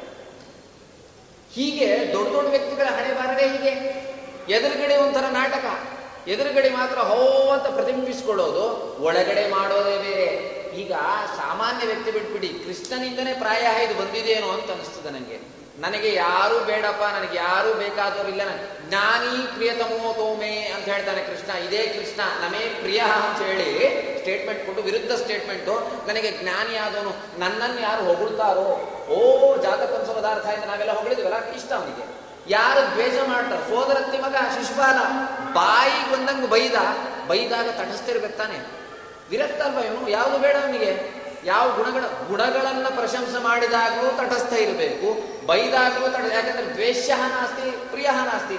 ಶಿಶುಪಾಲನನ್ನ ನೋಡಿ ನೋಡಿ ನೋಡಿ ಒಂದು ಯಾಗ ಆಗಬೇಕಾದ್ರೆ ಒಂದು ಅದೇ ಪಾಂಡವರ ಕಾರ್ಯಕ್ರಮ ಅಲ್ಲಿ ಒಂದು ಶಿರಚ್ಛೇದ ಮಾಡಿ ಕೊಂದು ಬಿಟ್ಟ ಚಕ್ರದಿಂದ. ತನ್ನ ಬೈದಕ್ಕೆ. ಇಲ್ಲಿ ಹೇಳ್ತಾನೆ, ನಮೇ ದ್ವೇಷ ನಾ ಯಾರನ್ನು ದ್ವೇಷ ಮಾಡಲ್ಲ ಅಂತ ದುರ್ಯೋಧನಾದಿಗಳನ್ನ ಅಕಾರಣವಾಗಿ, ಅವನು ಬಿಡಿ ಬೈದ ಸರಿ ದುರ್ಯೋಧನಾದಿಗಳು ಏನೂ ಮಾಡಿರಲಿಲ್ಲ ಅವ್ರಿಗೂ, ಕೌರವರಿಗೂ, ಪಾಂಡವರಿಗೂ ಇರ್ತಕ್ಕಂಥ ಯುದ್ಧ ಅದು. ಅವ್ರ ರಾಜ, ಇವನು ಯಾಕೆ ಮೂಗು ಕೂರಿಸ್ಬೇಕು? ಇವನಿಗೆ ಸಂಬಂಧವೇ ಇಲ್ಲದ ವಿಚಾರದಲ್ಲಿ ಇವನು ಎಂಟ್ರಿಫುರ ಆಗಿ ಇನ್ಫ್ಲು ಅಲ್ಲಿ ಇದು ಮಾಡಿ ಪಾಂಡವರ ಕೌರವರು ಪಾಂಡವರ ಪರವಾಗಿ ನಿಂತುಕೊಂಡು ಅವರಿಗೆ ರಾಜ್ಯ ಕೊಡಿಸಲಿಕ್ಕೆ ಯುದ್ಧ ಮಾಡು ಮಾಡು ಮಾಡು ಅಂತೇಳಿ ಇವರಿಗೆ ಸನ್ನದ್ಧರನ್ನಾಗಿ ಮಾಡಿ ಅವರಿಗೆ ಯುದ್ಧ ಮಾಡಿಸಿದ, ಎಷ್ಟೋ ಜನ ಸಾಯಿಸಿದ. ದುರ್ಯೋಧನನಿಗೆ ಪಾಪ ಕೃಷ್ಣನ ಮೇಲೆ ಯಾವುದೇ ಅವನಿಗೆ ಯಾವ್ದವ್ರ ಮೇಲೆ ಆಕ್ರಮಣ ಮಾಡಿದ್ನ, ಅವನ ರಾಜ್ಯದ ಮೇಲೆ ಏನೇನೇನೂ ಇಲ್ಲ. ಇಂಥ ಸಂದರ್ಭದಲ್ಲಿ ಪ್ರತಿಯೊಂದು ಹಂತ ಹಂತದಲ್ಲಿ ಜರಾಸಂಧನ ವಿಚಾರ ತಗೊಳ್ಳಿ, ದುರ್ಯೋಧನ ವಿಚಾರ ತಗೊಳ್ಳಿ, ತನ್ನ ತಂಗಿಯನ್ನು ಕೊಡಿಸಬೇಕಾದರೂ ಅಷ್ಟೇ, ಎಲ್ಲಾ ವಿಚಾರದಲ್ಲೂ ಕೂಡ ಕೃಷ್ಣ ಪಾಂಡವರ ಪಕ್ಷಪಾತಿಯಾಗಿ, ಪಾಂಡವರ ಪರವಾಗಿ ನಿಂತ ಕೊಟ್ಟ ಸ್ಟೇಟ್ಮೆಂಟ್ ಮಾತ್ರ ನನೇ ದ್ವೇಷ. ನನಗೆಲ್ಲರೂ ಸಮಾನವ, ದುರ್ಯೋಧನನು ನನಗೆ ಬೇರೆ ಅಲ್ಲ, ಅರ್ಜುನನು ಬೇರೆ ಅಲ್ಲ, ಇವನು ಬೇರೆ ಅಲ್ಲ, ಅವನು ಬೇರೆ ಇಲ್ಲ ಅಂತ ಹೀಗೆ ಮಾತಾಡ್ತಾ ಇದ್ದಾನೆ. ಇದು ಪ್ರಾಯ ರಾಜಕೀಯ ವ್ಯಕ್ತಿಗಳಂತೆ ಇದು ವರ್ತನೆ ಅಂತ ಅನಿಸ್ತದೆ. ಮಹಾರಾಜಕಾರಣಿ ಕೃಷ್ಣ, ಇದು ನೋಡೋರಿಗೆ ಮಣ್ಣೆರಚುವಂಥದ್ದು. ದ್ವಂದ್ವ ನೀತಿ ಇದು. ಇದು ಕುಹಕ ಇದು. ಇದು ಕಪಟ ನೀತಿ ಇದು. ಇದು ರಾಜಕೀಯದಲ್ಲಿ ಬೇಕೇ ಹೊರತಾಗಿ ಈ ಶುದ್ಧವಾದ ರಾಜಕೀಯದಲ್ಲಿ ಇದು ಇರೋದಿಲ್ಲ. ಯಾವುದು ಕೊಳಕಾಗಿರ್ತದೋ ಅಂಥ ಪ್ರಪಂಚದಲ್ಲಿ ಮಾತ್ರ ಇಂಥ ಮಾತುಗಳು. ಇಂಥವ್ರನ್ನ ನಾವು ಯಾವ್ದಾದ್ರೂ ಕೂಡ ನಾವು ಶಿಕ್ಷೆ ಕೊಟ್ಟೇ ಕೊಡ್ತೇವೆ. ಇಂಥ ಕೃಷ್ಣ ಸರ್ವಜ್ಞ ಸರ್ವೋತ್ತಮನಾದಂತಹ ಭಗವಂತನ ವ್ಯಕ್ತಿತ್ವಕ್ಕೆ ಇದು ಹೊಂದುತ್ತದ ಸ್ವಲ್ಪ ನೋಡಿ. ಯಾವುದೇ ವಿಧವಾಗಿರುವಂತಹ ದ್ವೇಷ, ಪ್ರಿಯತಮ ಇಲ್ಲ ಅಂತ ನನಗೆ ಅಂತ ಹೇಳದೇ ಇರತಕ್ಕಂಥ ಇವ್ರು ಹೇಳುವಂತಹ ಕೃಷ್ಣ ಅರ್ಜುನನನ್ನ ಬಹಳ ಪ್ರೀತಿ ಮಾಡಿ, ಅರ್ಜುನ ನನಗೆ ಬೇಕು ಅಂತ ಐದು ಜನ ಪಾಂಡವರಲ್ಲಿ ಎಲ್ಲರಿಗಿಂತಲೂ ಕೂಡ ಅರ್ಜುನನ ಮೇಲೆ ಬಹಳ ಪ್ರೀತಿ, ಧನಂಜಯ ನಂಗೆ ಬಹಳ ಇಷ್ಟ ಅಂತ ಹೇಳಿ ತನ್ನ ತಂಗಿಯನ್ನ ಕೊಡಿಸುವಷ್ಟವರೆಗೆ ಹೋದ ಕೃಷ್ಣ ಇವನು ಹೀಗೆ ಬುದ್ಧಿ ಇಲ್ಲದೇನೆ ನನಗೆ ಯಾರೂ ದ್ವೇಷರಿಲ್ಲ ನನಗೆ ಯಾರೂ ಪ್ರಿಯತಮರಿಲ್ಲ ಅಂತ ಹೇಳ್ತಾನಲ್ಲ, ಇದು ನಮಗೆ ಗೊತ್ತಿಲ್ಲ ಅಂತ ಅನ್ಕೊಂಡು ಆಚೆ ಹೇಳ್ತಾ ಇದ್ದಾನೆ ಈ ಮಾತು. ಇದು ಎಂಥ ವಿಪರ್ಯಾಸ ಅಂತ ಅನಿಸ್ತದೆ ಸುಧೀಂದ್ರಾಚಾರ್ಯರು, ಕೃಷ್ಣನ ಮಾತಿನಲ್ಲಿ, ಅವನ ನಡೆಯಲ್ಲಿ ಪರಸ್ಪರ ವಿರೋಧ. ನಮೇ ದ್ವೇಷೋಸ್ತಿ ನ ಪ್ರಿಯ. ಇದು ಅವನ ದೊಡ್ಡ ಹೇಳಿಕೆ.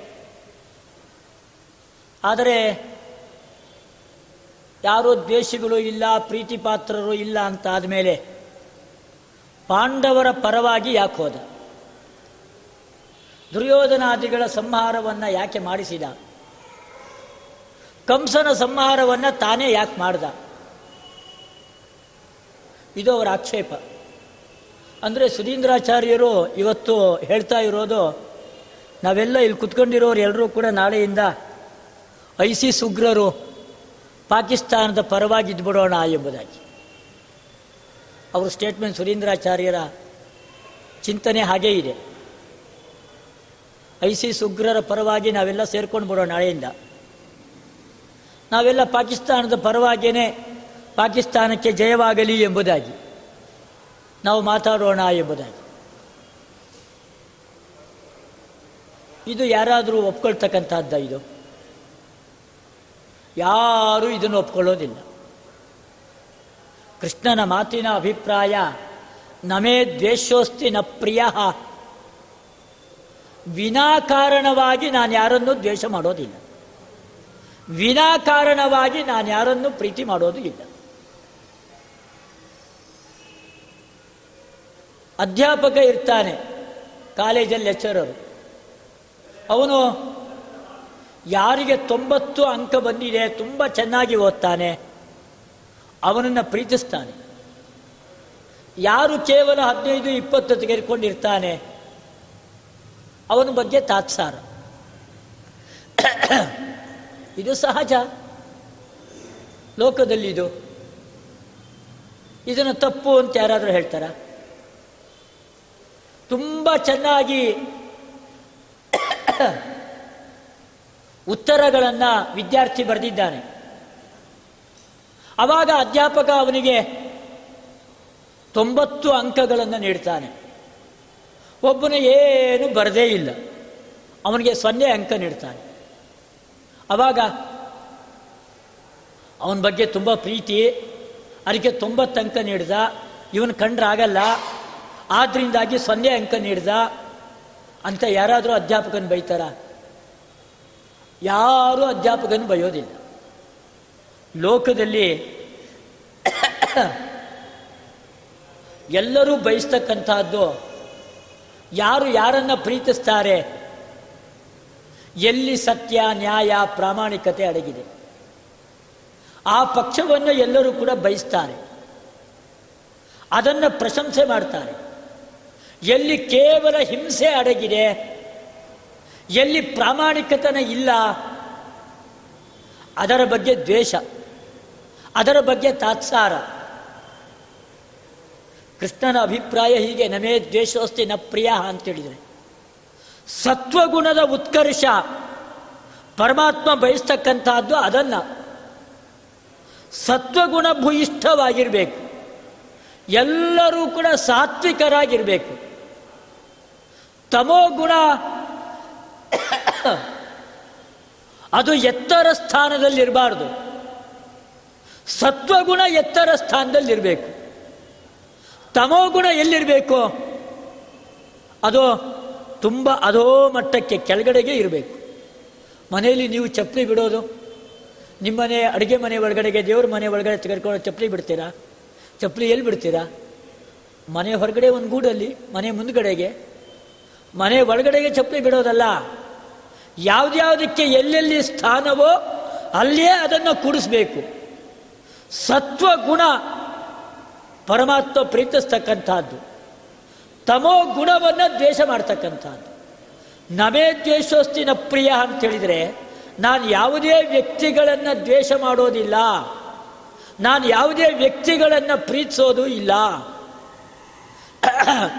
ಹಂಗರೆ ಕಂಸನನ್ನು ಕೊಂದಿದ್ದು, ಕಂಸ ತಮೋಗುಣದ ಸಂಕೇತ. ಕೇವಲ ದಬ್ಬಾಳಿಕೆ ದೌರ್ಜನ್ಯ. ಉಗ್ರಸೇನನನ್ನ ಸಿಂಹಾಸನದಿಂದ ಕೆಳಗೆ ಇಳಿಸಿ, ತನ್ನ ತಂದೆಗೆ ಅಪಮಾನವನ್ನು ಮಾಡಿ, ನಾನೇ ರಾಜ ಎಂಬುದಾಗಿ ಅಹಂಕಾರದಿಂದ ಸಿಂಹಾಸನದಲ್ಲಿ ಬಂದು ಕುಳಿತುಕೊಂಡಿದ್ದ. ಕುಳಿತುಕೊಂಡು ಕೇವಲ ದಬ್ಬಾಳಿಕೆ ದೌರ್ಜನ್ಯಗಳನ್ನು ತಾನು ನಡೆಸ್ತಾ ಇದ್ದ. ಆದ್ರಿಂದಾಗಿ ಕೃಷ್ಣ ಅವನನ್ನು ಕೊಲ್ಲೇಬೇಕಾಯಿತು. ಎಲ್ಲಿ ಸತ್ವಗುಣ ಭೂಯಿಷ್ಠರಾದ ರಾಜರುಗಳಿದ್ರೋ ಕೃಷ್ಣ ಅಲ್ಲೆಲ್ಲೂ ಕೂಡ ತಾನು ತಲೆ ಹಾಕಲಿಲ್ಲ. ನರಕಾಸುರನ ಸಂಹಾರವನ್ನು ಮಾಡ್ದ. ಯಾಕೆ ಅಲ್ಲೂ ಕೂಡ ತಮೋ ಗುಣ ತಾಂಡವವಾಡ್ತಾ ಇತ್ತು? ಜರಾಸಂಧ ಅವನು ಕೂಡ ಅನೇಕ ಜನ ರಾಜಕುಮಾರರುಗಳನ್ನು ಬಲಿ ಕೊಡಬೇಕು ಎಂಬುದಾಗಿ ಕಾರಾಗೃಹದಲ್ಲಿ ತಂದಿಟ್ಟಿದ್ದ. ಇಂಥ ದುಷ್ಟ ಕೆಲಸಗಳನ್ನು ಮಾಡ್ತಾ ಇದ್ದ. ಅವನು ಕೂಡ ತಮೋಗುಣದ ಸಂಕೇತ ಆಗಿದ್ದ ಜರಾಸಂಧ ಆದ್ರಿಂದ ಅವರನ್ನು ಕೊಲಿಸ್ಬೇಕಾಯ್ತು ಅವತ್ತಿನ ದಿವಸ. ಹೀಗೆ ಕೃಷ್ಣ ಬಯಸ್ತಕ್ಕಂಥದ್ದು ವ್ಯಕ್ತಿಯನ್ನ ಅಲ್ಲ, ಅವರಲ್ಲಿರ್ತಕ್ಕಂಥ ಗುಣಗಳು ಅವನಿಗೆ ಪ್ರಧಾನವಾಗಿರ್ತಕ್ಕಂಥದ್ದು ಸತ್ವಗುಣ. ಎಲ್ಲಿ ಸತ್ವಗುಣ ಇದೆಯೋ ಆ ಕಡೆಗೆ ಕೃಷ್ಣ. ಕೃಷ್ಣ ಪಾಂಡವರ ಪರ ಯಾಕೆ? ಅಲ್ಲಿ ಸತ್ವಗುಣ ಇದೆ. ಆದ್ರಿಂದಾಗ ಅವನು ಪಾಂಡವರ ಪರ. ದುರ್ಯೋಧನನ ವಿರುದ್ಧ ಯಾಕೆ ಅಂತೇಳಿದರೆ ಅಲ್ಲಿ ಕೇವಲ ತಮೋ ಗುಣ ಇದೆ. ಆದ್ರಿಂದಾಗಿ ದುರ್ಯೋಧನನ ವಿರುದ್ಧ ನೀವಿಲ್ಲಿ ಕುಳಿತುಕೊಂಡಿರೋರು ಯಾರಾದರೂ ಕೂಡ ಐಸಿ ಉಗ್ರರಿಗೆ ಜಯವಾಗಲಿ ಅಂತ ಯಾರಾದರೂ ಹೇಳ್ತೀರಾ? ಯಾಕೆ ಹೇಳೋದಿಲ್ಲ? ಕೇವಲ ತಮೋ ಗುಣ ಅಲ್ಲಿದೆ. ಆದ್ರಿಂದಾಗಿ ನೀವು ಯಾರೂ ಬಯಸೋದಿಲ್ಲ. ಕೃಷ್ಣನು ಅದೇ ನೀತಿಯನ್ನು ತಾನು ಅನುಸರಿಸಿದ್ದು. ಕೃಷ್ಣ ಅಧಿಕ ಪ್ರಸಂಗತನ ಮಾಡ್ದ ಅಂತ ಸುಧೀಂದ್ರಾಚಾರ್ಯರು ಮತ್ತೊಂದು ಮಾತು ಹೇಳಿದರು. ಅವರವರು ಮನೆ ಜಗಳ. ಕೌರವರು ಪಾಂಡವರು. ಆಸ್ತಿಗೋಸ್ಕರ ಕಲಹ. ಅದು ಅವ್ರ ಮನೆ ವೈಯಕ್ತಿಕ ಕುಟುಂಬದ ಕಲಹ. ಇವನ್ಯಾಕೆ ಮಧ್ಯೆ ಮೂಗು ತೋರಿಸ್ಬೇಕಾಗಿತ್ತು? ಕೃಷ್ಣ ತಲೆಹರಟೆ ಅಧಿಕ ಪ್ರಸಂಗಿ. ಅಂತ ಸುಧೀಂದ್ರಾಚಾರ್ಯರು ಕೃಷ್ಣನನ್ನ ಈ ರೀತಿ ಹೇಳ್ತಾ ಇದ್ದಾರೆ. ಆದರೆ ಒಂದು ಮಾತು ಜ್ಞಾಪಕ ಇಟ್ಕೊಳ್ಳಿ. ಧರ್ಮ ಸಂಸ್ಥಾಪನಾರ್ಥಾಯ ಸಂಭವಾಮಿ ಯುಗೆ ಯುಗೆ. ನಾನು ಎಲ್ಲ ಯುಗದಲ್ಲೂ ಅವತಾರ ಮಾಡ್ತೀನಿ. ಯಾಕೆ? ಧರ್ಮ ಸಂಸ್ಥಾಪನಾರ್ಥಾಯ. ನಾನಾಗಲೇ ಹೇಳಿದೆ, ಕೃಷ್ಣ ಏನನ್ನು ಬಯಸೋದು? ಸತ್ವಗುಣ. ಎಲ್ಲಿ ಸತ್ವಗುಣ ಇರುತ್ತೋ ಅಲ್ಲಿ ಧರ್ಮ ಇರುತ್ತೆ. ಆದ್ರಿಂದಾಗಿ ಸತ್ವಗುಣವನ್ನು ಕೃಷ್ಣ ಬಯಸ್ತಕ್ಕಂಥದ್ದು. ಪಾಂಡವರ, ಕೌರವರ ಕಲಹ ಅಂತ ಹೇಳಿದರೆ ಅದು ಆಸ್ತಿಯ ಕಲಹ ಅಲ್ಲ. ಅದು ಸದ್ಗುಣ ದುರ್ಗುಣಗಳ ಮಧ್ಯೆ ನಡೆದಿರ್ತಕ್ಕಂತಹ ಕಲಹ. ವ್ಯಾಸರು ಮಹಾಭಾರತದ ಪ್ರಾರಂಭದಲ್ಲೇ ಅದನ್ನು ಚಿತ್ರಣ ಮಾಡಿಬಿಟ್ಟಿದ್ದಾರೆ. ದುರ್ಯೋಧನ ಅವನು ಯಾವುದರ ಸಂಕೇತ? ಅಧರ್ಮ, ಅನ್ಯಾಯದ ಸಂಕೇತ. ನ್ಯಾಯ ಧರ್ಮಗಳ ಸಂಕೇತ ಧರ್ಮರಾಜ. ಈ ರೀತಿಯಾಗಿ ಯಾರ್ಯಾರು ಯಾವ ಗುಣಗಳ ಸಂಕೇತ? ಅದನ್ನು ಮಹಾಭಾರತದ ಪ್ರಾರಂಭದಲ್ಲೇ ವ್ಯಾಸರು ಚಿತ್ರಣ ಮಾಡಿಬಿಟ್ಟಿದ್ದಾರೆ ಆದರೆ ಮಹಾಭಾರತವನ್ನು ಬರೆದವರ ವ್ಯಾಸರ ದೃಷ್ಟಿಯಲ್ಲಿ ಪಾಂಡವರ ಕೌರವರ ಕಲಹ ಅಂತ ಹೇಳಿ ಅದು ಸದ್ಗುಣ ದುರ್ಗುಣಗಳ ಮಧ್ಯೆ ನಡೆದಿರ್ತಕ್ಕಂತಹ ಕಲಹ. ಕೃಷ್ಣನಿಗೆ ಬೇಕಾಗಿರ್ತಕ್ಕಂಥದ್ದು ಸದ್ಗುಣಗಳು. ಆದ್ದರಿಂದಾಗಿ ಕೃಷ್ಣ ಆ ಕಲಹದಲ್ಲಿ ತಾನು ಭಾಗವಹಿಸಬೇಕಾಯಿತು. ಆ ಕಲಹದಲ್ಲಿ ಕೃಷ್ಣ ಮಾತ್ರ ಭಾಗವಹಿಸಿದ್ದಲ್ಲ ಅಲ್ಲಿ. ಇಡೀ ಭೂಮಂಡಲದ ಮೇಲೆ ಯಾವ್ಯಾವ ರಾಜರುಗಳಿದ್ರೋ ಕೃಷ್ಣ ಮಾತ್ರ ಭಾಗವಹಿಸಿದ್ದಾದರೆ ಅವ್ರ ಮನೆ ಕುಟುಂಬದ ಕಲಹದಲ್ಲಿ ಇವನ್ಯಾಕೆ ಭಾಗವಹಿಸ್ತಾ ಅಂತ ಹೇಳ್ಬೋದಾಗಿತ್ತು. ಆದರೆ ಇಡೀ ಭೂಮಂಡಲದ ಎಲ್ಲ ರಾಜರುಗಳು ಕೂಡ ಅವತ್ತು ಯುದ್ಧರಂಗದಲ್ಲಿ ನೆರೆದಿದ್ರು ಅಂತ ಹೇಳಿದರೆ ಆ ಯುದ್ಧದ ಮಹತ್ವ ಏನು? ಯಾವುದಕ್ಕೋಸ್ಕರ ಯುದ್ಧ ನಡೀತಾ ಇದೆ? ಅದು ಕೌಟುಂಬಿಕ ಕಲಹ ಅಲ್ಲ ಎಂಬುದನ್ನು ನಾವು ತಿಳ್ಕೊಳ್ಬಹುದು. ಹೀಗೆ ಕೃಷ್ಣ ಸತ್ವಗುಣ ಉತ್ಕರ್ಷವನ್ನು ತಾನು ಬಯಸ್ತಕ್ಕಂಥವನು. ಧರ್ಮ ಸ್ಥಾಪನೆಗೋಸ್ಕರವಾಗಿ ಅವತಾರವನ್ನು ಮಾಡಿರ್ತಕ್ಕಂಥವನು. ಆದ್ದರಿಂದಾಗಿ ಅವನು ನನಗೆ ಯಾರೂ ದ್ವೇಷಗಳಿಲ್ಲ. ನನಗೆ ಯಾರೂ ಪ್ರೀತಿ ಪಾತ್ರರಿಲ್ಲ ನಾನು ವ್ಯಕ್ತಿಗಳ ದ್ವೇಷವನ್ನು ಮಾಡೋದಿಲ್ಲ. ವ್ಯಕ್ತಿಗಳನ್ನು ಪ್ರೀತಿಸೋದಿಲ್ಲ. ವ್ಯಕ್ತಿಗಳಲ್ಲಿರ್ತಕ್ಕಂತಹ ಗುಣ ಏನು ಎಂಬುದಾಗಿ ನಾನು ನೋಡ್ತೀನಿ. ನೋಡಿ ಅದರ ಪರವಾಗಿ ನಾನಿರ್ತೀನಿ ಅನ್ನೋ ಮಾತು ತುಂಬ ಅರ್ಥಗರ್ಭಿತವಾದ ಮಾತು. ಅವನ ನಡೆನುಡಿಗಳಲ್ಲಿ ಅಂತರ ಇಲ್ಲ ಎಂಬುದಾಗಿ ನಾವು ತಿಳ್ಕೊಳ್ಬಹುದು. ಧರ್ಮ ಸಂಸ್ಥಾಪನೆಗೋಸ್ಕರ ಕೃಷ್ಣ ಅವತಾರ ಮಾಡಿದ್ದಾನೆ. ಅಣ್ಣ ತಮ್ಮಂದರ ಕಲಹ ಅಲ್ಲ ಅದು, ದುರ್ಗುಣ, ಸುಗುಣಗಳ ಕಲಹ ಆಗಿತ್ತು. ಹಾಗಾಗಿ ಭಗವಂತ ಯಾವ ಪಕ್ಷಪಾತ ಇಲ್ಲದೆ ಪಾಂಡವರ ಪರವಾಗಿ ನಿಂತ ಧರ್ಮ ಸಂಸ್ಥಾಪನೆಗೋಸ್ಕರ ಕೃಷ್ಣ ಬಂದಿದ್ದಾನೆ ಅಂತ ಹೇಳ್ತಾ ಇದ್ದಾರೆ ಒಂದು ಮಾತು. ಬಹಳ ದುಃಖ ಆಗ್ತಾ ಇದೆ ನನಗೆ. ಯದಾ ಯದಾ ಹಿ ಧರ್ಮಸ್ಯ ಗ್ಲಾನಿರ್ಭವತಿ ಭಾರತ ಅಭ್ಯುತ್ಥಾನವ ಧರ್ಮಸ್ಯ ತಥಾತ್ಮಾನಂ ಸೃಜಾಮ್ಯಂ ಅಂತ ಹೇಳಿದ ಕೃಷ್ಣ. ಯಾವಾಗ ಯಾವಾಗ ಧರ್ಮ ನಾಶ ಆಗ್ತದೋ, ಧರ್ಮದ ದುಸ್ಥಿತಿ ಬರ್ತದೋ, ಆಗ ನಾನು ಬಂದು ರಕ್ಷಣೆ ಮಾಡ್ತೇನೆ ಅಭ್ಯುತ್ಥಾನವ ಧರ್ಮಸ್ಯ ತಥಾತ್ಮಾನಂ ಸೃಜಾಮ್ಯಹಂ ಅಂತ ನಾನು ಅವತಾರ ಮಾಡ್ತೇನೆ ಅಂತ ಹೇಳಿದ ಕೃಷ್ಣ. ಸಂತೋಷ. ಏನಾಗ್ತಾ ಇದೆ ಒಂದ ಎರಡ ಎಷ್ಟೊಂದು ಅಧರ್ಮಗಳು ಈಗ ಆಗ್ತಾ ಇದೆ. ದೇವರು ಇದ್ದಾನೋ ಇಲ್ಲೋ ಅನ್ನೋಷ್ಟು ಮಟ್ಟರಿಗೆ ಸಜ್ಜನರಿಗೆ ಗೊಂದಲ ಆಗಿಬಿಟ್ಟಿದೆ. ಇದು ಭಗವದ್ಗೀತೆಯಲ್ಲಿ ಬಹುಶಃ ನಾವು ಇವತ್ತು ಮಹಿಮೆಗಳನ್ನ, ಪವಾಡಗಳನ್ನ ರಕ್ಷಣೆ ಮಾಡಿದಾನೋ ನಾವು ಟೆಕ್ಸ್ಟಲ್ಲೇ ಕೇಳ್ತಾ ಇದ್ದೀವಿ ನಾವು. ನಾವು ನಮ್ಮ ಕಣ್ಣೆದುರುಗಡೆ ನಾವು ನೋಡ್ತಾ ಇಲ್ಲ. ಇವತ್ತು ಬೀಭತ್ಸವಾಗಿರುವಂತಹ ಅಧರ್ಮ ತಾಂಡವಾಡ್ತಾ ಇದೆ. ಇವತ್ತು ಮಾಧ್ವರ ಮೇಲೆ, ಬ್ರಾಹ್ಮಣರ ಮೇಲೆ ದೌರ್ಜನ್ಯ ನಡೀತಾ ಇದೆ. ಹಿಂದೂಗಳ ಮೇಲೆ ದೌರ್ಜನ್ಯ ನಡೀತಾ ಇದೆ. ದ್ರೌಪದಿ ಮಾನವನ್ನು ಕಾಪಾಡಿದ ಕೃಷ್ಣ. ಹಾ ಕೃಷ್ಣ, ಬದ್ರಿವಾಸಿನ್ ಕ್ವಾಸಿ ವಾಸಿಷ್ಠ ವಂಶಜ ಇಮಾಂ, ಅವಸ್ಥಾಂ, ಸಂಪ್ರಾಪ್ತಾಂ, ನನ್ನನ್ನು ರಕ್ಷಣೆ ಮಾಡುವಂತ ಠಕ್ಕಂತ ಸೀರಿ ಕೊಟ್ಟ, ರಕ್ಷಣೆ ಮಾಡಿದ ವಸ್ತ್ರವನ್ನು ಕೊಟ್ಟು. ಎಲ್ಲಿ ಎಲ್ಲಿ ದ್ರೌಪದಿಗೆ ಅಪಾಯ ಬಂದಿತ್ತು ಅಲ್ಲಿ ಕೃಷ್ಣ ಪ್ರತ್ಯಕ್ಷನಾಗಿ, ಅಜ್ಞಾತವಾಸದಲ್ಲಾಗಿರ್ಬೋದು, ವನವಾಸದಲ್ಲಾಗಿರ್ಬೋದು ಕೃಷ್ಣ ಪಾಂಡವರಿಗೆ ಕಾಪಾಡಿದ. ನಾನಿದ್ದೇನೆ ಧರ್ಮಕ್ಕೆ, ಹೆದರಬೇಡಿ, ಅಧರ್ಮವನ್ನ ಅವನು ಪರಿತ್ಯಾಗ ಮಾಡಿದ ಸಂತೋಷ. ಇವತ್ತಿನ ದಿವಸ ನೋಡೋಣ. ದೆಹಲಿಯಲ್ಲಿ ಒಂದು ಮಹಿಳೆ ಮೇಲೆ ರಾತ್ರಿ ಹೊತ್ತು ಹತ್ತಾರು ಜನ ಬಂದು ಅತ್ಯಾಚಾರ ಮಾಡ್ತಾರೆ. ಅಕ, ದುಷ್ಕಾರಣವಾಗಿ ಅತ್ಯಾಚಾರ ಮಾಡಿದ್ರು. ಎಲ್ಲಿ ಹೋದ ನಿಮ್ಮ ಕೃಷ್ಣ? ಅವಳು ಮಹಿಳೆ ಅಲ್ವೇ. ದ್ರೌಪದಿ ಮೇಲೆ ಇರುವಂತಹ ಕನಿಕರ ಮಹಿಳೆ ಮೇಲೆ ಇವತ್ತು ರಾತ್ರಿ ಹೊತ್ತು ಒಬ್ಬ ಹೆಂಗಸು ಸ್ವಚ್ಛಂದವಾಗಿ ಹೋಗಬೇಕು ಅಂದ್ರೆ ಭಯ. ಯಾಕೆಂದ್ರೆ ಎಲ್ಲಾ ಕಡೆಯಲ್ಲಿಯೂ ಕೂಡ ಅಧರ್ಮ ತಾಂಡವಾಡ್ತಾ ಇದೆ.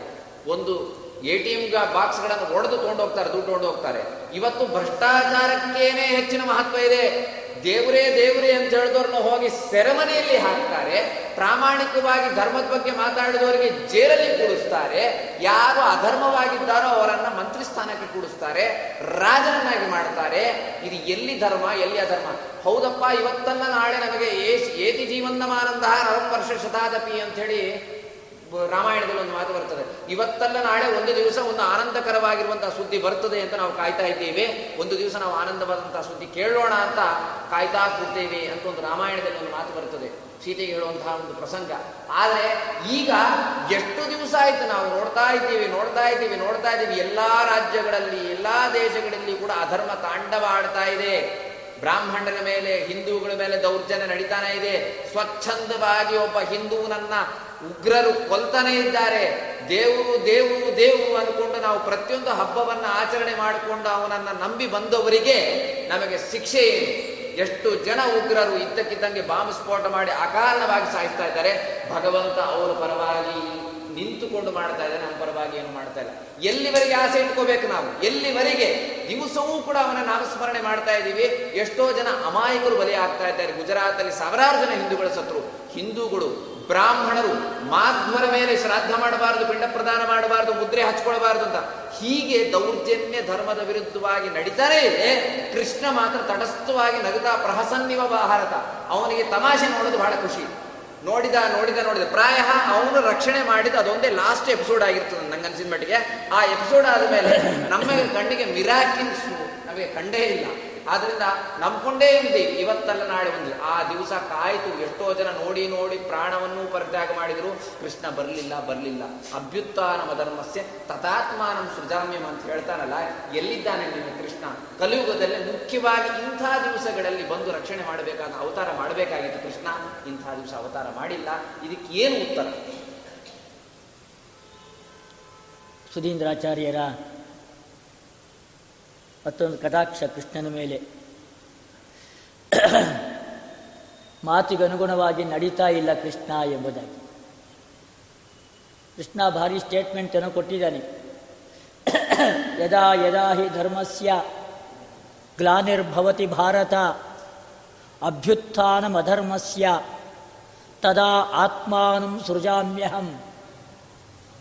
ಯಾವಾಗ ಅಧರ್ಮ ತಾಂಡವವಾಡತ್ತೆ, ಧರ್ಮ ನಾಶವಾಗತ್ತೆ. ಆವಾಗ ನಾನು ಅವತಾರ ಮಾಡ್ತೀನಿ ಎಂಬುದಾಗಿ. ದೇಶದಲ್ಲಿ ಇವತ್ತಿಷ್ಟು ಅಧರ್ಮ, ಅನ್ಯಾಯ, ಭ್ರಷ್ಟಾಚಾರ, ಅತ್ಯಾಚಾರ ಎಲ್ಲನೂ ನಡೀತಾ ಇದೆ.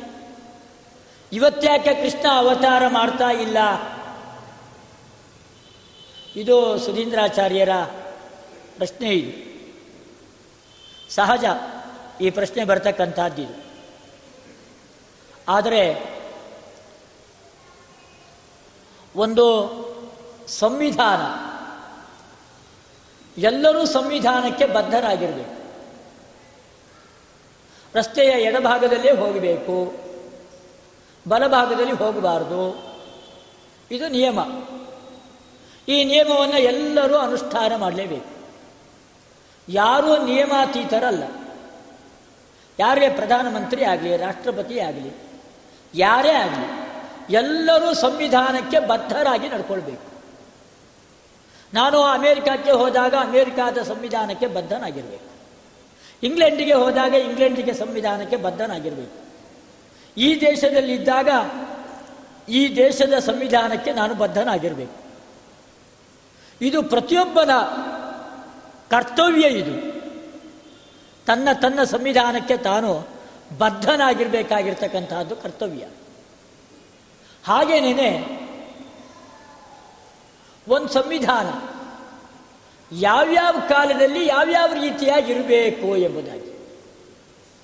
ಸಂವಿಧಾನದ ನಿಯಮಗಳೆಲ್ಲ ಬೇಕಾದಷ್ಟು ಅಮೆಂಡ್ಮೆಂಟ್ ಆಗ್ತಲೇ ಇರುತ್ತೆ. ಹತ್ತು ವರ್ಷ, ಇಪ್ಪತ್ತು ವರ್ಷ, ಐವತ್ತು ವರ್ಷ ಎಲ್ಲ ಅಮೆಂಡ್ಮೆಂಟ್ಗಳ ಆಗ್ತಲೇ ಇರುತ್ತೆ ಆಗ್ತಲೇ ಇರುತ್ತೆ.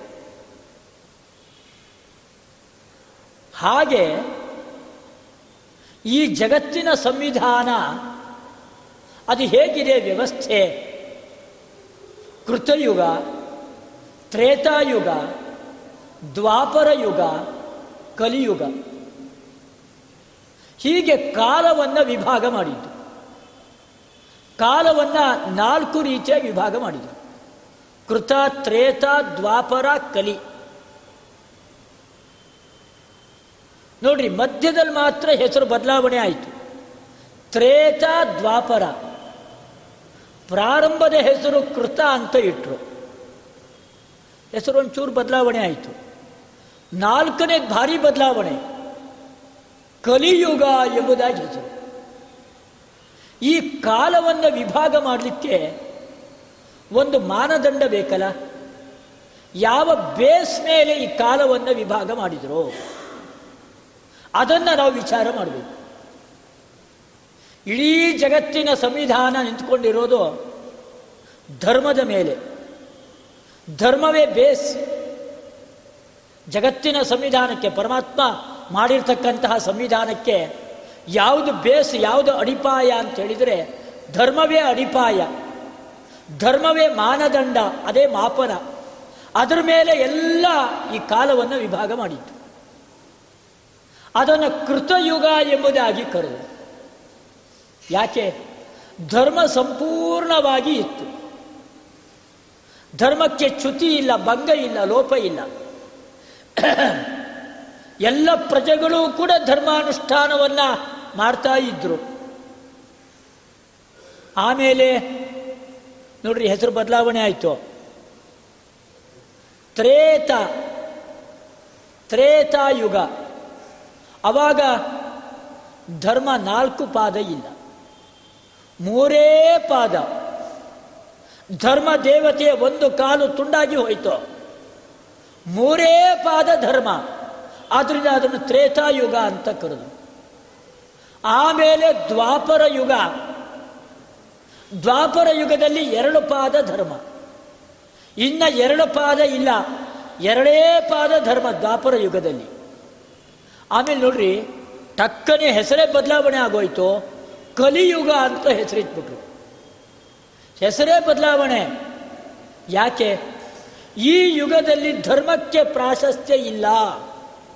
ಈ ಯುಗದಲ್ಲಿ ಯಾರಿಗೆ ಪ್ರಾಶಸ್ತ್ಯ? ಕಲಿ ದುರ್ಯೋಧನ. ಅವನಿಗೆ ಪ್ರಾಶಸ್ತ್ಯ. ಅವನ ಹೆಸರಿನಲ್ಲೇ ಯುಗ. ಈ ಕಾಲ ಎಲ್ಲವೂ ಕೂಡ ಅಧರ್ಮ ದೇವ, ಅಧರ್ಮ, ಅಭಿಮಾನಿ, ದೈತ್ಯ, ಕಲಿ, ಅವನಿಗೇನೆ ಈ ಸಂಬಂಧಪಟ್ಟಿರ್ತಕ್ಕಂತಹ ಕಾಲ ಇದು. ಹೀಗೆ ಧರ್ಮದ ಅಡಿಪಾಯದ ಮೇಲೆ ಈ ಕೃತ, ತ್ರೇತ, ದ್ವಾಪರ, ಕಲಿ ಎಂಬುದಾಗಿ ಕಾಲವನ್ನು ವಿಭಾಗ ಮಾಡಿರ್ತಕ್ಕಂಥದ್ದು. ಪರಮಾತ್ಮ ರಾಮನಾಗಿ ಅವತಾರ ಮಾಡ್ದ, ಕೃಷ್ಣನಾಗಿ ಅವತಾರ ಮಾಡ್ದ ತ್ರೇತಾಯುಗದಲ್ಲೂ ಅವತಾರ ಮಾಡ್ದ ದ್ವಾಪರ ಯುಗದಲ್ಲೂ ಅವತಾರ ಮಾಡ್ದ. ಕಲಿಯುಗದಲ್ಲಿ ಅವತಾರ ಮಾಡ್ತಾ ಇಲ್ಲ ಯಾಕೆ ಅಂತ ಅವರ ಆಕ್ಷೇಪ ಸುಧೀಂದ್ರಾಚಾರ್ಯರು. ಅದು ತ್ರೇತಾಯುಗದಲ್ಲಿ ಧರ್ಮ ಮೂರು ಪಾದ ಇರಬೇಕು. ಧರ್ಮ ಮೂರು ಪಾದ ಇರಬೇಕಲ್ಲ, ಅವಾಗ ಧರ್ಮ ಕಡಿಮೆ ಆಗೋಯ್ತು. ಮೂರು ಪಾದ ಇಲ್ಲೇ ಇಲ್ಲ. ಯಾಕೆ? ರಾವಣ, ಮಾರೀಚ, ಯಾರ್ಯಾರೋ ದೈತ್ಯರುಗಳ ಸಂಖ್ಯೆ ಜಾಸ್ತಿ ಆಗ್ಬಿಡ್ತು. ಅವರೆಲ್ಲ ಉಪದ್ರವವನ್ನು ಋಷಿಮುನಿಗಳಿಗೆ ಕೊಡ್ಲಿಕ್ಕೆ ಶುರು ಮಾಡಿದರು. ಆವಾಗ ಧರ್ಮ ಕಡಿಮೆ ಆಗೋಯ್ತು. ತ್ರೇತಾಯುಗದಲ್ಲಿ ಏನು ಒಂದು ಸೆವೆಂಟಿ ಪರ್ಸೆಂಟ್ ಧರ್ಮ ಇರಬೇಕೋ, ಅಷ್ಟು ಧರ್ಮ ಇಲ್ಲೇ ಇಲ್ಲ. ಅದು ಸಿಕ್ಸ್ಟಿ ಪರ್ಸೆಂಟಿಗೆ ಇಳಿದು ಹೋಗ್ಬಿಡ್ತು. ಅವಾಗ ಅದನ್ನು ಸಮತಟ್ಟು ಮಾಡಬೇಕಾಗಿದೆ.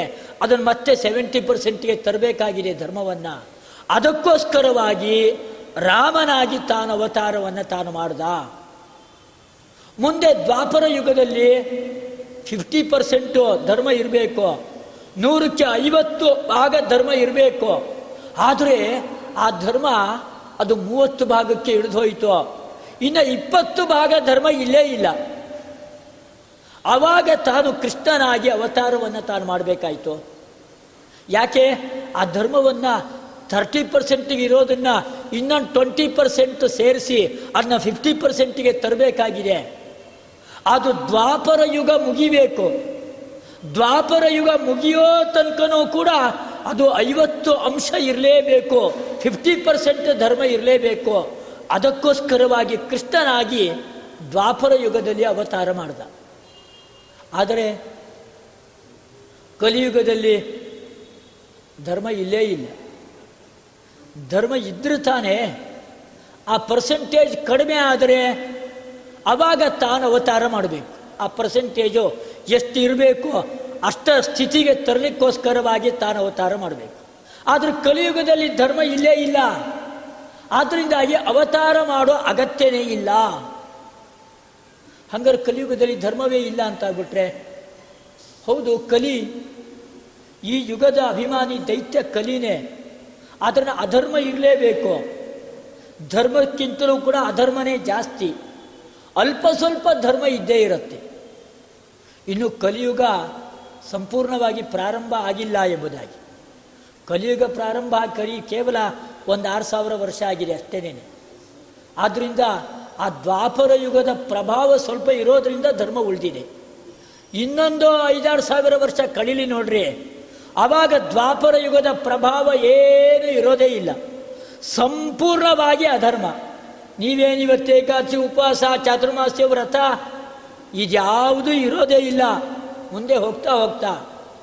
ಕಲಿಯುಗದ ಕೊನೆ ಬಂತು ಅಂತ ಹೇಳಿದರೆ ಏನೇನೇನೇನೇನೂ ಧರ್ಮ ಇಲ್ಲ. ಕೇವಲ ಅಧರ್ಮ. ನೋಡ್ರಿ, ಕಾಶ್ಮೀರದಲ್ಲಿ ಎಷ್ಟು ಧರ್ಮ ಇತ್ತು. ಎಷ್ಟು ಹಿಂದೂಗಳು ವಾಸ ಮಾಡ್ತಾ ಇದ್ರು. ಎಂತೆಂಥ ಚಕ್ರವರ್ತಿಗಳು, ಕವಿಗಳು, ವಿದ್ವಾಂಸರುಗಳಿಗೆ ಆಶ್ರಯ ಆಗಿತ್ತು. ಆದರೆ ಇವತ್ತೇನಾಗಿದೆ?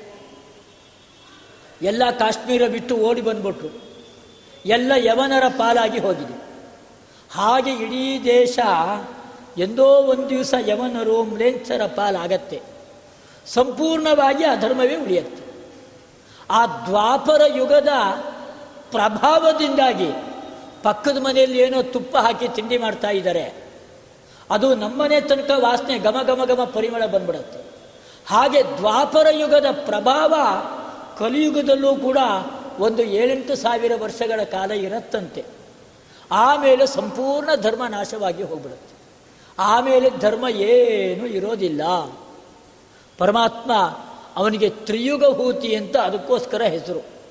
ಕೇವಲ ಕೃತತ್ರೇತ ದ್ವಾಪರ ಯುಗಗಳಲ್ಲಿ ಮಾತ್ರ ಅವನು ಅವತಾರ ಮಾಡೋದು. ಅದರ ಅಭ್ಯುತ್ಥಾನ ಅಧರ್ಮಸ್ಯ ತದಾತ್ಮಾನಂ ಸೃಜಾಮ್ಯಹಂ ಅನ್ನೋ ಶ್ಲೋಕದ ಅಭಿಪ್ರಾಯ. ಧರ್ಮ ಎಷ್ಟು ಪರ್ಸೆಂಟೇಜ್ ಇರಬೇಕೋ ಯಾವ್ಯಾವ ಕಾಲದಲ್ಲಿ ಅದಕ್ಕಿಂತ ಕಡಿಮೆ ಆದಾಗ ಅಲ್ಲಿ ಅಧರ್ಮದ ನಾಶಕ್ಕೋಸ್ಕರವಾಗಿ, ಧರ್ಮದ ಉತ್ಕರ್ಷಕ್ಕೋಸ್ಕರವಾಗಿ ಆತ್ಮಾನಂ ಸೃಜಾಮ್ಯಹಂ. ಅದರ ಕಲಿಯುಗದಲ್ಲಿ ಅಧರ್ಮವೇ ಇರಬೇಕು, ಧರ್ಮ ಇರಬಾರ್ದು, ಅದಕ್ಕೋಸ್ಕರವಾಗಿ ಕಲಿಯುಗದಲ್ಲಿ ಪರಮಾತ್ಮನಿಗೆ ಅವತಾರ ಇಲ್ಲ ಎಂಬುದಾಗಿ. ಇನ್ನೂ ಒಂದು ಅರ್ಥವನ್ನು ಶ್ಲೋಕಕ್ಕೆ ಮಾಡಬಹುದು. ಇಷ್ಟಾದರೂ ಧರ್ಮ ಉಳಿದಿದೆಯಲ್ಲ ಕಲಿಯುಗದಲ್ಲಿ? ಇಷ್ಟು ಐದಾರು ಸಾವಿರ ವರ್ಷ ಆದರೂ ಕೂಡ ಅಂತ ನೀವೆಲ್ಲ ಆಶ್ಚರ್ಯ ಪಡ್ತಾ ಇದ್ದೀರ? ಹೌದು, ತುಂಬ ಆಶ್ಚರ್ಯ. ಅದು ಯಾಕೆ ಅಂತ ಅಭ್ಯುತ್ಥಾನಂ ಅಧರ್ಮಸ್ಯ ತದಾತ್ಮಾನಂ ಸೃಜಾಮ್ಯಹಂ ಎಂಬುದಾಗಿ. ಅಲ್ಲಿ ಆತ್ಮಾನಂ ಸೃಜಾಮ್ಯಹಂ ಅಂತ ಕೃಷ್ಣ ಹೇಳಿದ್ದು. ನಾನೇ ಹುಟ್ಟುತ್ತೀನಿ ಅಂತ ಅದಕ್ಕೆ ಅರ್ಥ ಅಲ್ಲ. ಹಂಗಾರೆ ಆತ್ಮಾನಂ ಸೃಜಾಮ್ಯಹಂ ಅಂದ್ರೇನು? ಅವರೊಂದು ಶ್ಲೋಕ ಹೇಳಿದರು ಸುಧೀಂದ್ರಾಚಾರ್ಯರು ಮಧ್ಯದಲ್ಲಿ. ಜ್ಞಾನೀತು ಆತ್ಮೈವ ಮೇಮತಂ ಎಂಬುದಾಗಿ. ಆತ್ಮ ಅಂದರೆ ಜ್ಞಾನಿ ಅಂತ ಅರ್ಥ. ಆದರೆ ಆತ್ಮಾನಂ ಸೃಜಾಮ್ಯಹಂ ಅಂತ ಹೇಳಿದರೆ ಜ್ಞಾನಿಗಳನ್ನು ನಾನು ಹುಟ್ಟಿಸ್ತೀನಿ ಎಂಬುದಾಗಿ ಅರ್ಥ. ಧರ್ಮ ರಕ್ಷಣೆಗೋಸ್ಕರವಾಗಿ ನಾನು ಜ್ಞಾನಿಗಳನ್ನು ಹುಟ್ಟಿಸ್ತೀನಿ ಎಂಬುದಾಗಿ ತದಾತ್ಮಾನಂ ಸೃಜಾಮ್ಯಹಂ ಅನ್ನೋ ಶ್ಲೋಕದ ಅಭಿಪ್ರಾಯ. ಅದಕ್ಕೆ ಮಧ್ವಾಚಾರ್ಯರು, ವಾದಿರಾಜರು, ವ್ಯಾಸರಾಜರು, ರಾಘವೇಂದ್ರ ತೀರ್ಥರು ಇಂತಹ ಜ್ಞಾನಿಗಳು ಬಂದಿದ್ದೇ ಕೃಷ್ಣನ ಈ ಮಾತಿಗನುಗುಣವಾಗಿ ತದಾತ್ಮಾನಂ ಸೃಜಾಮ್ಯಹಂ ಎಂಬುದಾಗಿ. ಹೊರತಾಗಿ ನಾನೇ ಅವತಾರ ಮಾಡ್ತೀನಿ ಎಂಬುದಾಗಿ ಅಭಿಪ್ರಾಯ ಅಲ್ಲ ಎಂಬುದಾಗಿ ಅವರ ಸಮಸ್ಯೆಗೆ ಪರಿಹಾರವನ್ನು ಕಂಡುಕೊಳ್ಬಹುದು.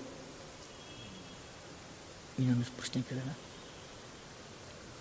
ಚಿಕ್ಕದು. ಕಡೆಯ ಪ್ರಶ್ನೆ. ಕೃಷ್ಣ ಅವರ ವ್ಯಕ್ತಿತ್ವದಲ್ಲಿ ಯಾವುದೇ ರೀತಿಯಾದಂತಹ ಕಪ್ಪು ಅಂತ ಹೇಳಿದರು. ಒಂದು ಸರಳವಾದಂತಹ ಪ್ರಶ್ನೆ. ತಾನು ಯುದ್ಧ ಮಾಡಬೇಕಾದ್ರೆ ಯಾವುದೇ ಕಾರಣಕ್ಕೂ ಅಸ್ತ್ರವನ್ನು ಕೈಯಲ್ಲಿ ಹಿಡ್ಕೊಳ್ಳಲ್ಲ ಅಂತ ಪ್ರತಿಜ್ಞೆ ಮಾಡಿದ್ದ.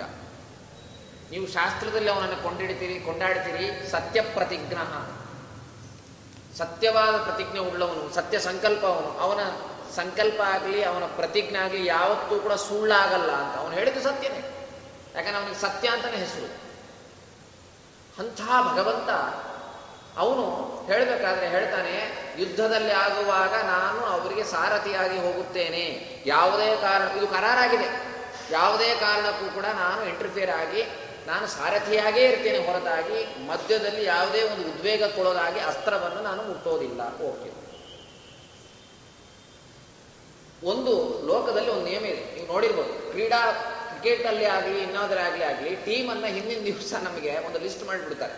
ಯಾವುದೇ ಒಬ್ಬ ವ್ಯಕ್ತಿ ಸಮರ್ಥನಾಗಿರ್ಬೋದು ಅವನು ಅವನಿಗೆ ಮೆಡಿಕಲ್ ಸರ್ಟಿಫಿಕೇಟ್ ಇಲ್ಲ ಅಂತ ಆದರೆ ಅವನಿಗೆ ಏನಾದರೂ ತೊಂದರೆ ಇತ್ತು ಅಂತಂದ್ರೆ ಅವನನ್ನ ತಗೊಳ್ಳಲ್ಲ ಹನ್ನೆರಡು, ಹದಿಮೂರು, ಹದಿನಾಲ್ಕು ಹಾಕಿಬಿಡ್ತಾರೆ. ಹಿಂದಿನ ದಿವಸ ಘೋಷಣೆ ಮಾಡ್ತಾರೆ. ಬೆಳಗ್ಗೆ ದಿವಸ ನಮಗೆ ಪೇಪರಲ್ಲೋ, ಮಾಧ್ಯಮದಲ್ಲೂ ಬಂದ್ಬಿಡ್ತದೆ. ಇಷ್ಟು ಜನ ಆಟಗಾರರಿದ್ದಾರೆ. ಅವನು ಬಲಿಷ್ಠನಾಗಿರ್ಬೋದು ಆಟಗಾರ. ನಾವು ಆನಂದ ಪಡ್ತೀವಿ. ಅದು ಅವು ಎದುರಾಳಿ ಟೀಮ್ ಆಗಿರ್ಬೋದು ನಮ್ಮ ಟೀಮ್ ಆಗಿರ್ಬೋದು. ಅವನು ಇಲ್ಲಪ್ಪ ಅಂತ. ಅವನು ಇರ್ತಾನೆ. ಏನೋ ಒಂದು ಸಣ್ಣ ತೊಂದರೆ ಆಗಿರ್ಬೋದು. ಅವ್ನು ಫಿಟ್ ಇಲ್ಲ ಅಂತ ಒಂದು ಸರ್ಟಿಫಿಕೇಟ್ ಕೊಟ್ಟಿರ್ತಾರೆ. ಅಲ್ಲಿ ಪಕ್ಕದಲ್ಲಿ ಕೂತಿರ್ತಾನೆ. ಟಿವಿ ನೋಡ್ತಾ ಇರ್ತಾನೆ. ಕ್ರಿಕೆಟಲ್ಲಿ ಅಥವಾ ವಾಲಿಬಾಲಲ್ಲಿ ಅಥವಾ ಯಾವುದೇ ಒಂದು ಆಟ ತಗೊಳ್ರಿ, ಅವ್ರು ಲಿಸ್ಟ್ ಕೊಡ್ತಾರೆ. ಇದ್ದಕ್ಕಿದ್ದಂಗೆ ಒಂದು, ಎರಡು, ಮೂರು, ನಾಲ್ಕು, ಎಂಟು ವಿಕೆಟ್ ಹೋಯಿತು, ವಿಶ್ವಕಪ್ ಅಥವಾ ಮೂವತ್ತು ರನ್ನು ಹದಿನೈದು ರನ್ನು ಅಂತಿದೆ, ಅವನಿಗೆ ಉಕ್ಕೇರಿ ಬಿಟ್ಟು ನಾನು ಆಡ್ತೀನಿ, ನಾನು ಪರವಾಗಿಲ್ಲ, ನಾನು ಹದಿನೈದು ರನ್ ಹೊಡೆದು ಬಿಡ್ತೀನಿ, ನಾನು ಹೋಗ್ಬೋದಲ್ಲ ಅಂತಂದ್ರೆ, ರೂಲ್ಸ್ ಒಪ್ಕೊಳ್ಳಲ್ಲ ನೀನು ಆಡಲ್ಲ ಅಂತ ಆಗಿದೆ ನಿನಗೆ ಮೆಡಿಕಲ್ ಸರ್ಟಿಫಿಕೇಟ್ ಕೊಟ್ಟಿದ್ದಾರೆ, ನೀನು ಈಗ ಆಡ್ತೀನಿ ಅಂತಂದ್ರೂ ನಿನಗೆ ಅವಕಾಶ ಇಲ್ಲ. ಯಾಕೆಂದ್ರೆ ಕರಾರಾಗೋಗಿದೆ, ನೀನು ಆಡ್ಲಿಕ್ಕೆ ಇಲ್ಲ.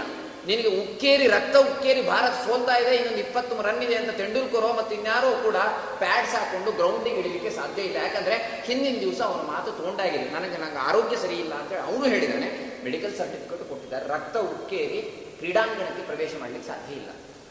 ಹಾಗೆ ಕೃಷ್ಣ ಯುದ್ಧ ಎಂಬ ಕ್ರೀಡಾಂಗಣದಲ್ಲಿ ದೊಡ್ಡ ಯುದ್ಧ ನಡೀತಾ ಇದೆ. ಅಂತಹ ಸಂದರ್ಭದಲ್ಲಿ ಭೀಷ್ಮ ದ್ರೋಣಾದಿಗಳು ಮತ್ತೆ ಆ ಕಡೆ ಕೌರವರು ಪಾಂಡವರ ಮಧ್ಯದಲ್ಲಿ ನಾನು ಯಾವತ್ತಿಗೂ ಕೂಡ ಅಸ್ತ್ರವನ್ನ ನಾನು ಎತ್ತೋದಿಲ್ಲ ಅಂತ ಹೇಳಿದ ಕೃಷ್ಣ ಭೀಷ್ಮ ಏನೋ ರೊಚ್ಚಿಗೆ ಬಿಸಿದ ಅಂತ ಕೂಡ ಧಬಾ ಅಂತ ಹೇಳಿ ಸುದರ್ಶನ ಚಕ್ರವನ್ನು ಹಿಡಿತನಲ್ಲ, ಇದು ಕೃಷ್ಣನ ವ್ಯಕ್ತಿತ್ವಕ್ಕೆ ಸೂಟ್ ಆಗ್ತದ, ಅವನ ಪರ್ಸನಾಲಿಟಿಗೆ ಸೂಟ್ ಆಗ್ತದ. ಯಾವ ರೀತಿಯಾಗಿ ಒಬ್ಬ ಕ್ರುದ್ಧನಾಗಿ ನಾನು ಗೆಲ್ಲಬೇಕು, ಭಾರತ ಗೆಲ್ಲಬೇಕು ಅಂತ ಹೇಳಿ ಪ್ಯಾಡ್ಸ್ ಹಾಕೊಂಡು ಕ್ರೀಡಾಂಗಣಕ್ಕೆ ಹೋದಂಗೆ ಯಾವ ಕೂಡ ಲೋಕದಲ್ಲೇ ಅವಕಾಶ ಇಲ್ಲ. ಅಂಥ ವ್ಯಕ್ತಿ ಕೃಷ್ಣ ಮಾತನ್ನ ಮರೆತು, ಅವನ ಸತ್ಯ ಸಂಕಲ್ಪ ಅಂತ ಹೇಳ್ತೀರಿ, ಸತ್ಯ ಪ್ರತಿಜ್ಞ ಅಂತ ಹೇಳ್ತೀರಿ, ಅವನ ಸತ್ಯ ಸಂಕಲ್ಪ ಅವನು ಪ್ರ, ಯಾವತ್ತೂ ಕೂಡ ಸುಳ್ಳಾಡಲ್ಲ ಅಂತ ಹೇಳ್ತೀರಿ. ಅಂಥ ಸಮರ್ಥನೆ ಮಾಡ್ತೀರಿ. ಪ್ರತಿಯೊಂದು ಸಂದರ್ಭದಲ್ಲೂ ಕೂಡ ಕೃಷ್ಣ ಸುಳ್ಳಾಡಿಲ್ಲ, ಅವನು ಹೇಳಿದ ನ್ಯಾಯ, ಧರ್ಮ ಅಂತ ಹೇಳುವಂತ ನೀವು ನಿಮ್ಮ ಶಾಸ್ತ್ರಕಾರರು, ಅವನು ತನ್ನ ಮಾತನ್ನ ಮೀರಿ ಮರೆತು ಸಿಟ್ಟು ಏನೋ ಎದುರುಗಡೆ ಏನೋ ಕುಚೋದ್ಯ ಮಾಡಿದಾನಂತ ಅಂದು ಕೂಡಲೇ ತಕ್ಷಣ ತೋಳಿ ಸುದರ್ಶನ ಎತ್ಬಿಟ್ಟು ಅಂದ್ರೆ ನಮಗೂ ಅವನಿಗೆ ಏನು ವ್ಯತ್ಯಾಸ ರೀ? ನಾವು ಉಪ್ಪು ಖಾರ ತಿಂತೀವಿ. ನಾವು ಮರ್ತೋಗಿ ಏ, ನೀ ಹೇಳಿದ್ದಾರೋ ಹೌದು, ಮರ್ತೋಗಿ, ನಂಗೆ ಸಿಟ್ಟು ಬಂದು ಹೊಡೆದು ಬಿಡ್ತೀನಿ ಅಂತ ಹೇಳ್ತೀನಿ. ಯಾಕಂದ್ರೆ ನಾನು ಉಪ್ಪು ಖಾರ ತಿನ್ನೋ ಮನುಷ್ಯ, ನನಗೆ ಪ್ರಾಕೃತ ಶರೀರ ಇದೆ, ಆದ್ರಿಂದ ನಾನು ಭಗವಂತ ಅಲ್ಲ, ಆದ್ರಿಂದ ಎಲ್ಲವನ್ನು ಮರೆತು ನಾನು ಆಡ್ತೀನಿ. ನಿನಗೇನಾಗಿದೆ? ನಿನಗೆ ಬುದ್ಧಿ ಇಲ್ವಾ? ನೀನು ಮಾತು ಕೊಟ್ಟಿದ್ದಿ ನೀನು. ಯಾರ ಪರ ಅಲ್ಲ ನೀನು? ಧರ್ಮಕ್ಕೋಸ್ಕರ ಹೋರಾಡುವಂಥ ವ್ಯಕ್ತಿ. ಮಾತು ಕೊಟ್ಟಿದ್ದಿ. ಕ್ರೀಡಾಂಗಣದಲ್ಲಿ ಆಗುವಾಗ, ರಣಾಂಗಣದಲ್ಲಿ ಆಗುವಾಗ ಎದ್ದು ನಿಂತು ಸುದರ್ಶನ ಚಕ್ರ ಹಿಡಿದಿದ್ದಲ್ಲ, ನಿನ್ನನ್ನು ಭಗವಂತ ಅನ್ನಬೇಕು ಮತ್ತೇನು ಅನ್ನಬೇಕು ಇದ್ರ ಬಗ್ಗೆ ವಿಚಾರ ಮಾಡಬೇಕು ಲೋಕದಲ್ಲೂ ನಡೆಯಲ್ಲ ಲೋಕದಲ್ಲೂ ಅದಕ್ಕೊಂದು ನಿಯಮ ಇದೆ. ಇಲ್ಲೂ ಕೂಡ ನಡೆಯಲ್ಲ ರಣಾಂಗಣದಲ್ಲಿ ಕೃಷ್ಣ ಪ್ರತಿಜ್ಞೆ ಮಾಡಿದ ಮೇಲೆ ಎದ್ದು ಆ ಸುದರ್ಶನ ಚಕ್ರ ಹಿಡಿದು ತನ್ನ ಪ್ರತಿಜ್ಞೆಗೆ ಒಂದು ಇದು ತಂದಲ್ಲ ಎಂಥ ವಿಚಿತ್ರ ಅಂತ ಒಂದು ಕಡೆ ಪ್ರಶ್ನೆಯನ್ನು ಕೇಳ್ತಾ ಕೃಷ್ಣನ ನಡೆ ನುಡಿಗಳಲ್ಲಿ ಅಂತರ. ನಾನು ಯುದ್ಧರಂಗದಲ್ಲಿ ಶಸ್ತ್ರವನ್ನು ಹಿಡಿಯೋದಿಲ್ಲ ಅಂತ ಮೊದಲೇ ಪ್ರತಿಜ್ಞೆ ಮಾಡಿದ್ದ.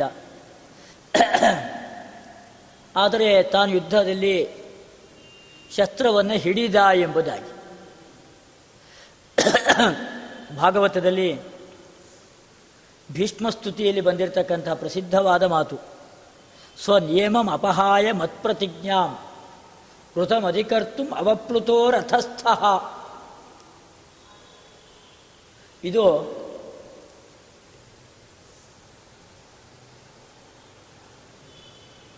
ಯುದ್ಧದ ಪ್ರಾರಂಭದಲ್ಲಿ ಅರ್ಜುನ ಭೀಷ್ಮಾಚಾರ್ಯರು ಮತ್ತು ದ್ರೋಣಾಚಾರ್ಯರು ಅವರಿಗೆಲ್ಲ ನಮಸ್ಕಾರವನ್ನು ಮಾಡಿ ಅವರಿಂದ ಯುದ್ಧಕ್ಕೆ ಅನುಮತಿಯನ್ನು ತಾನು ಪಡೆದುಕೊಳ್ತಾನೆ. ಅವಾಗ ಅವರಿಬ್ಬರು ಒಂದು ಮಾತನ್ನು ತಾವು ಹೇಳಿರ್ತಾರೆ. ನಾಹಂ ಯುಧಿ ವಿಮೋಕ್ತವ್ಯೋ ನಾಪ್ಯಾಚಾರ್ಯ ಕಥಂಚನ. ಇದು ಗುರುಗಳ ಆದೇಶ. ಭೀಷ್ಮಾಚಾರ್ಯರ ಆದೇಶ. ಏನದು ಆದೇಶ? ಯುದ್ಧರಂಗದಲ್ಲಿ ಕುರುಕುಲದ ಪಿತಾಮಹ, ನನ್ನ ಸಂಬಂಧಿ, ಭೀಷ್ಮಾಚಾರ್ಯರ ಮೇಲಿನ ಗೌರವದಿಂದ ನನ್ನ ವಿರುದ್ಧವಾಗಿ ಮೃದುವಾದ ಯುದ್ಧವನ್ನು ಮಾಡಬಾರದು. ಉಗ್ರವಾಗಿಯೇ ಸೆಣಸಾಡಬೇಕು. ಇದು ಭೀಷ್ಮಾಚಾರ್ಯರು ಅರ್ಜುನನಿಗೆ ಹೇಳಿದ್ರು ಇದೇ ಮಾತನ್ನ ದ್ರೋಣಾಚಾರ್ಯರು ಕೂಡ ಹೇಳಿದ್ರು. ನನ್ನ ವಿರುದ್ಧವಾಗಿ ಉಗ್ರವಾಗಿ ಯುದ್ಧ ಮಾಡಬೇಕು. ಮೃದು ಯುದ್ಧವನ್ನ ಅಯ್ಯೋ, ನನಗೆ ವಿದ್ಯೆ ಕೊಟ್ಟ ಗುರುಗಳು, ದ್ರೋಣಾಚಾರ್ಯರು, ಅವ್ರ ಎದುರಿಗೆ ಏಪ ಯುದ್ಧ ಮಾಡಲಿ. ಯಾವ ಸಂಕೋಚ, ದಯೆ, ದಾಕ್ಷಿಣ್ಯ ಇಲ್ಲ. ಯುದ್ಧದಲ್ಲಿ ಅದಕ್ಕೆಲ್ಲ ಅವಕಾಶ ಇಲ್ಲೇ ಇಲ್ಲ. ಉಗ್ರವಾದ ಯುದ್ಧವನ್ನೇ ನನ್ನ ವಿರುದ್ಧವಾಗಿ ಮಾಡಬೇಕು ಎಂಬುದಾಗಿ ದ್ರೋಣಾಚಾರ್ಯರು ಕೂಡ ಹೇಳಿದ್ರು. ಆದರೆ ಅರ್ಜುನ ತುಂಬ ಮೃದುವಾಗಿ ಯುದ್ಧವನ್ನು ಮಾಡ್ತಾ ಇದ್ದಾನಂತೆ. ತುಂಬ ಮೃದುವಾಗಿ ಯುದ್ಧವನ್ನು ಮಾಡ್ತಾ ಇದ್ದಾನೆ. ಅವತ್ತು ಯುದ್ಧರಂಗದಲ್ಲಿ ಅರ್ಜುನಗೆ ಕೃಷ್ಣ ಉಪದೇಶವನ್ನು ಕೊಟ್ಟ ಕ್ಲೈಬ್ಯಮಾಸ್ಮಗಮಪ್ಪಾರ್ಥ ನೈತತ್ವ ಉಪಪದ್ಯತೆ ಕ್ಷುದ್ರಂ ಹೃದಯ ದೌರ್ಬಲ್ಯಂ ತ್ಯಕ್ತೋತ್ತಿಷ್ಠ ಪರಂತಪ. ಇದು ಅವತ್ತು ಕೃಷ್ಣ ಅರ್ಜುನನಿಗೆ ಹೇಳಿದ್ದು. ಅರ್ಜುನ ಆಯಿತು ಎಂಬುದಾಗಿ ಯುದ್ಧಕ್ಕೆ ಸಿದ್ಧನಾಗಿಯೇ ತಾನು ಬಂದಿದ್ದ. ಉಗ್ರವಾದ ಯುದ್ಧ ಮಾಡ್ತೀನಿ ಎಂಬುದಾಗಿಯೇ ತಾನು ಬಂದಿದ್ದ. ಆದರೆ ಅರ್ಜುನ ಮಾತಿನಿಗೆ ಅನುಗುಣವಾಗಿ ನಡ್ಕೊಳ್ಳಿಲ್ಲ. ಮಾತು ತಪ್ಪಿದವನು ಕೃಷ್ಣ ಅಲ್ಲ, ಮಾತು ತಪ್ಪಿದವನು ಅರ್ಜುನ. ಅರ್ಜುನ ಮಾತು ತಪ್ಪಿದಾಗ ಅವನಿಗೆ ಶಿಕ್ಷಿಸಬೇಕಲ್ಲ? ಅವನನ್ನು ಸರಿಯಾದ ಮಾರ್ಗಕ್ಕೆ ತರಬೇಕಾಗಿದೆ. ಹೇಳ್ದ ಹೇಳ್ದ ಹೇಳ್ದ. ಬಂದು ನಿಂತ್ಕೊಂಡಿದ್ದಾನೆ ಆ ಭೀಷ್ಮಾಚಾರ್ಯ. ಬಾಣ ಬಿಡು. ಆದರೆ ಅರ್ಜುನ, ಬಾಣ ಬಿಡ್ಲೋ ಬೇಡವೋ? ಇನ್ನು ಯೋಚನೆ ಮಾಡ್ತಾ ಇದ್ದಾನೆ. ಬಾಣ ಬಿಡು ಅಂತ ಕೂಗ್ಕೊಳ್ತಾ ಇದ್ದಾನೆ. ಏನಾದರೂ ಅರ್ಜುನ ಬಾಣ ಬಿಡ್ತಾ ಇಲ್ಲ. ಅರ್ಜುನಂ ಮೃದು ಫಲ್ಗುನಂ ಮೃದುಯೋಧೀನಂ. ತುಂಬ ಮೃದುವಾಗಿ ಯುದ್ಧ ಮಾಡ್ತಾ ಇದ್ದಾನೆ. ಹೀಗೆ ಮಾಡಿದಾಗ ಕೃಷ್ಣನಿಗೆ ತಡಿಲಿಕ್ಕಾಗಲಿಲ್ಲ. ಅವತ್ತು ಮಾತು ಕೊಟ್ಟಿದ್ದೊಂದು, ಇವತ್ತು ನಡೀತಾ ಇರೋದೊಂದು, ನಡೆ ನುಡಿಗಳ ಅಂತರ ಯಾರಲ್ಲಿ? ಕೃಷ್ಣನಲ್ಲಿ ಅಲ್ಲ, ಅರ್ಜುನನಲ್ಲಿ. ನಡೆ ನುಡಿಗಳ ಅಂತರ. ಅದಕ್ಕೆ ಏನು ಮಾಡ್ದ? ತಾನೇನೆ ರಥಾಂಗಪಾಣಿಹಿ ತಾನೇ ಚಕ್ರವನ್ನು ಹಿಡ್ಕೊಂಡ್ಬಿಟ್ನಂತೆ. ತಾನೇ ಚಕ್ರ ಹಿಡ್ಕೊಂಡ ಭೀಷ್ಮಾಚಾರ್ಯರ ಮೇಲೆ ಪ್ರಯೋಗ ಮಾಡಲಿಲ್ಲ. ಯಾಕೆ? ಪ್ರಯೋಗ ಮಾಡಲಿಲ್ಲ? ಅಸ್ತ್ರ ಹಿಡಿಯೋದಿಲ್ಲ ಅಂದರೆ ಏನಪ್ಪ? ಏನು ಅಸ್ತ್ರ ಅಂದರೆ ಮಕ್ಕಳು ಕೈಯಲ್ಲಿ ಏನೋ ಆಟದ ಗನ್ ಹಿಡ್ಕೊಂಡಿರ್ತಾರಲ್ಲ, ಹಂಗೆ ಆಟದ ವಸ್ತು ಏನದು? ಅಸ್ತ್ರ ಹಿಡಿಯೋದು ಅಂದರೆ ಏನದು? ಅಸ್ತ್ರವನ್ನು ಪ್ರಯೋಗ ಮಾಡೋದು ಅಂತ ಅರ್ಥ. ನಾನು ಅಸ್ತ್ರ ಹಿಡಿಯೋದಿಲ್ಲ ಅಂತ ಹೇಳಿದರೆ ಅಸ್ತ್ರ ಪ್ರಯೋಗ ಮಾಡೋದಿಲ್ಲ ಅಂತ ಅರ್ಥ.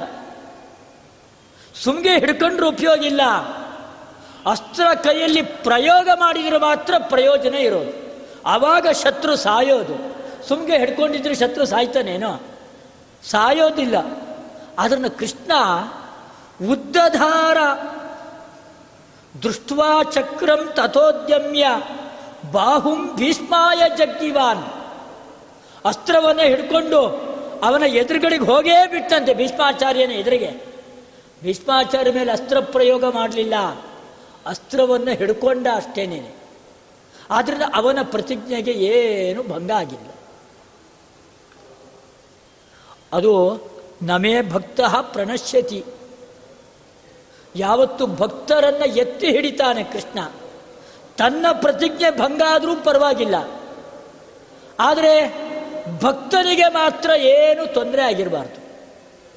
ಭೀಷ್ಮಾಚಾರ್ಯರು ಇವಾಗ ಸಾಯ್ಬೇಕಾಗಿದೆ. ಹೇಗೆ ಸಾಯ್ಬೇಕು? ಮಧ್ಯದಲ್ಲಿ ಶಿಖಂಡಿ ಬರಬೇಕು, ಅರ್ಜುನ ಬಾಣಪ್ರಯೋಗವನ್ನು ಮಾಡಬೇಕು ಶಿಖಂಡಿಯಿಂದಾಗಿ ಸಾಯಬೇಕು. ಭೀಷ್ಮಾಚಾರ್ಯರು ಅರ್ಜುನ ಹೀಗೆ ಮೃದುವಾಗಿ ಯೋಧ ಮಾ, ಯುದ್ಧ ಮಾಡ್ತಾ ಇದ್ರೆ ಭೀಷ್ಮಾಚಾರ್ಯರು ಶರಶೈಯಲ್ಲಿ ಮಲಗೋದಾದರೂ ಕೂಡ ಹೇಗೆ? ಆದ್ರಿಂದ ಆ ಅರ್ಜುನನಿಗೆ ಮಾರ್ಗದರ್ಶನವನ್ನು ಮಾಡಿ, ಅರ್ಜುನನಿಗೆ ರಚ್ಚಿ ಎಬ್ಬಿಸಬೇಕಾಗಿದೆ. ಅದಕ್ಕೋಸ್ಕರವಾಗಿ ನೀನು ಮಾಡಲ್ಲ ಅಂದರೆ ನಾನೇ ಮಾಡ್ತೀನಿ ಯುದ್ಧವನ್ನು ಅಂತ ಹೇಳಿ ಕೃಷ್ಣ ತಾನು ಅಸ್ತ್ರವನ್ನು ತಾನು ಕೈಯಲ್ಲಿ ಎತ್ತಿ ಹಿಡಿದಿದ್ದಾನೆ ಕೃಷ್ಣ. ಅಸ್ತ್ರವನ್ನು ಎತ್ತಿ ಹಿಡಿದು ಅರ್ಜುನನಿಗೆ ಮಾರ್ಗದರ್ಶನವನ್ನು ಕೇವಲ ತಾನು ಮಾಡಿದ ಹೊರತಾಗಿ ಅದು ಪ್ರತಿಜ್ಞಾಭಂಗ ಅಲ್ಲೇ ಅಲ್ಲ. ಪ್ರತಿಜ್ಞಾಭಂಗ ಆಯಿತು ಅಂತ ಕೈಯಲ್ಲಿ ಅಸ್ತ್ರ ಹಿಡ್ಕೊಂಡ್ರೂ ಕೂಡ ಪ್ರತಿಜ್ಞಾಭಂಗ ಆಗತ್ತೆ ಅಂತ ಹೇಳಿದರೆ ಅದು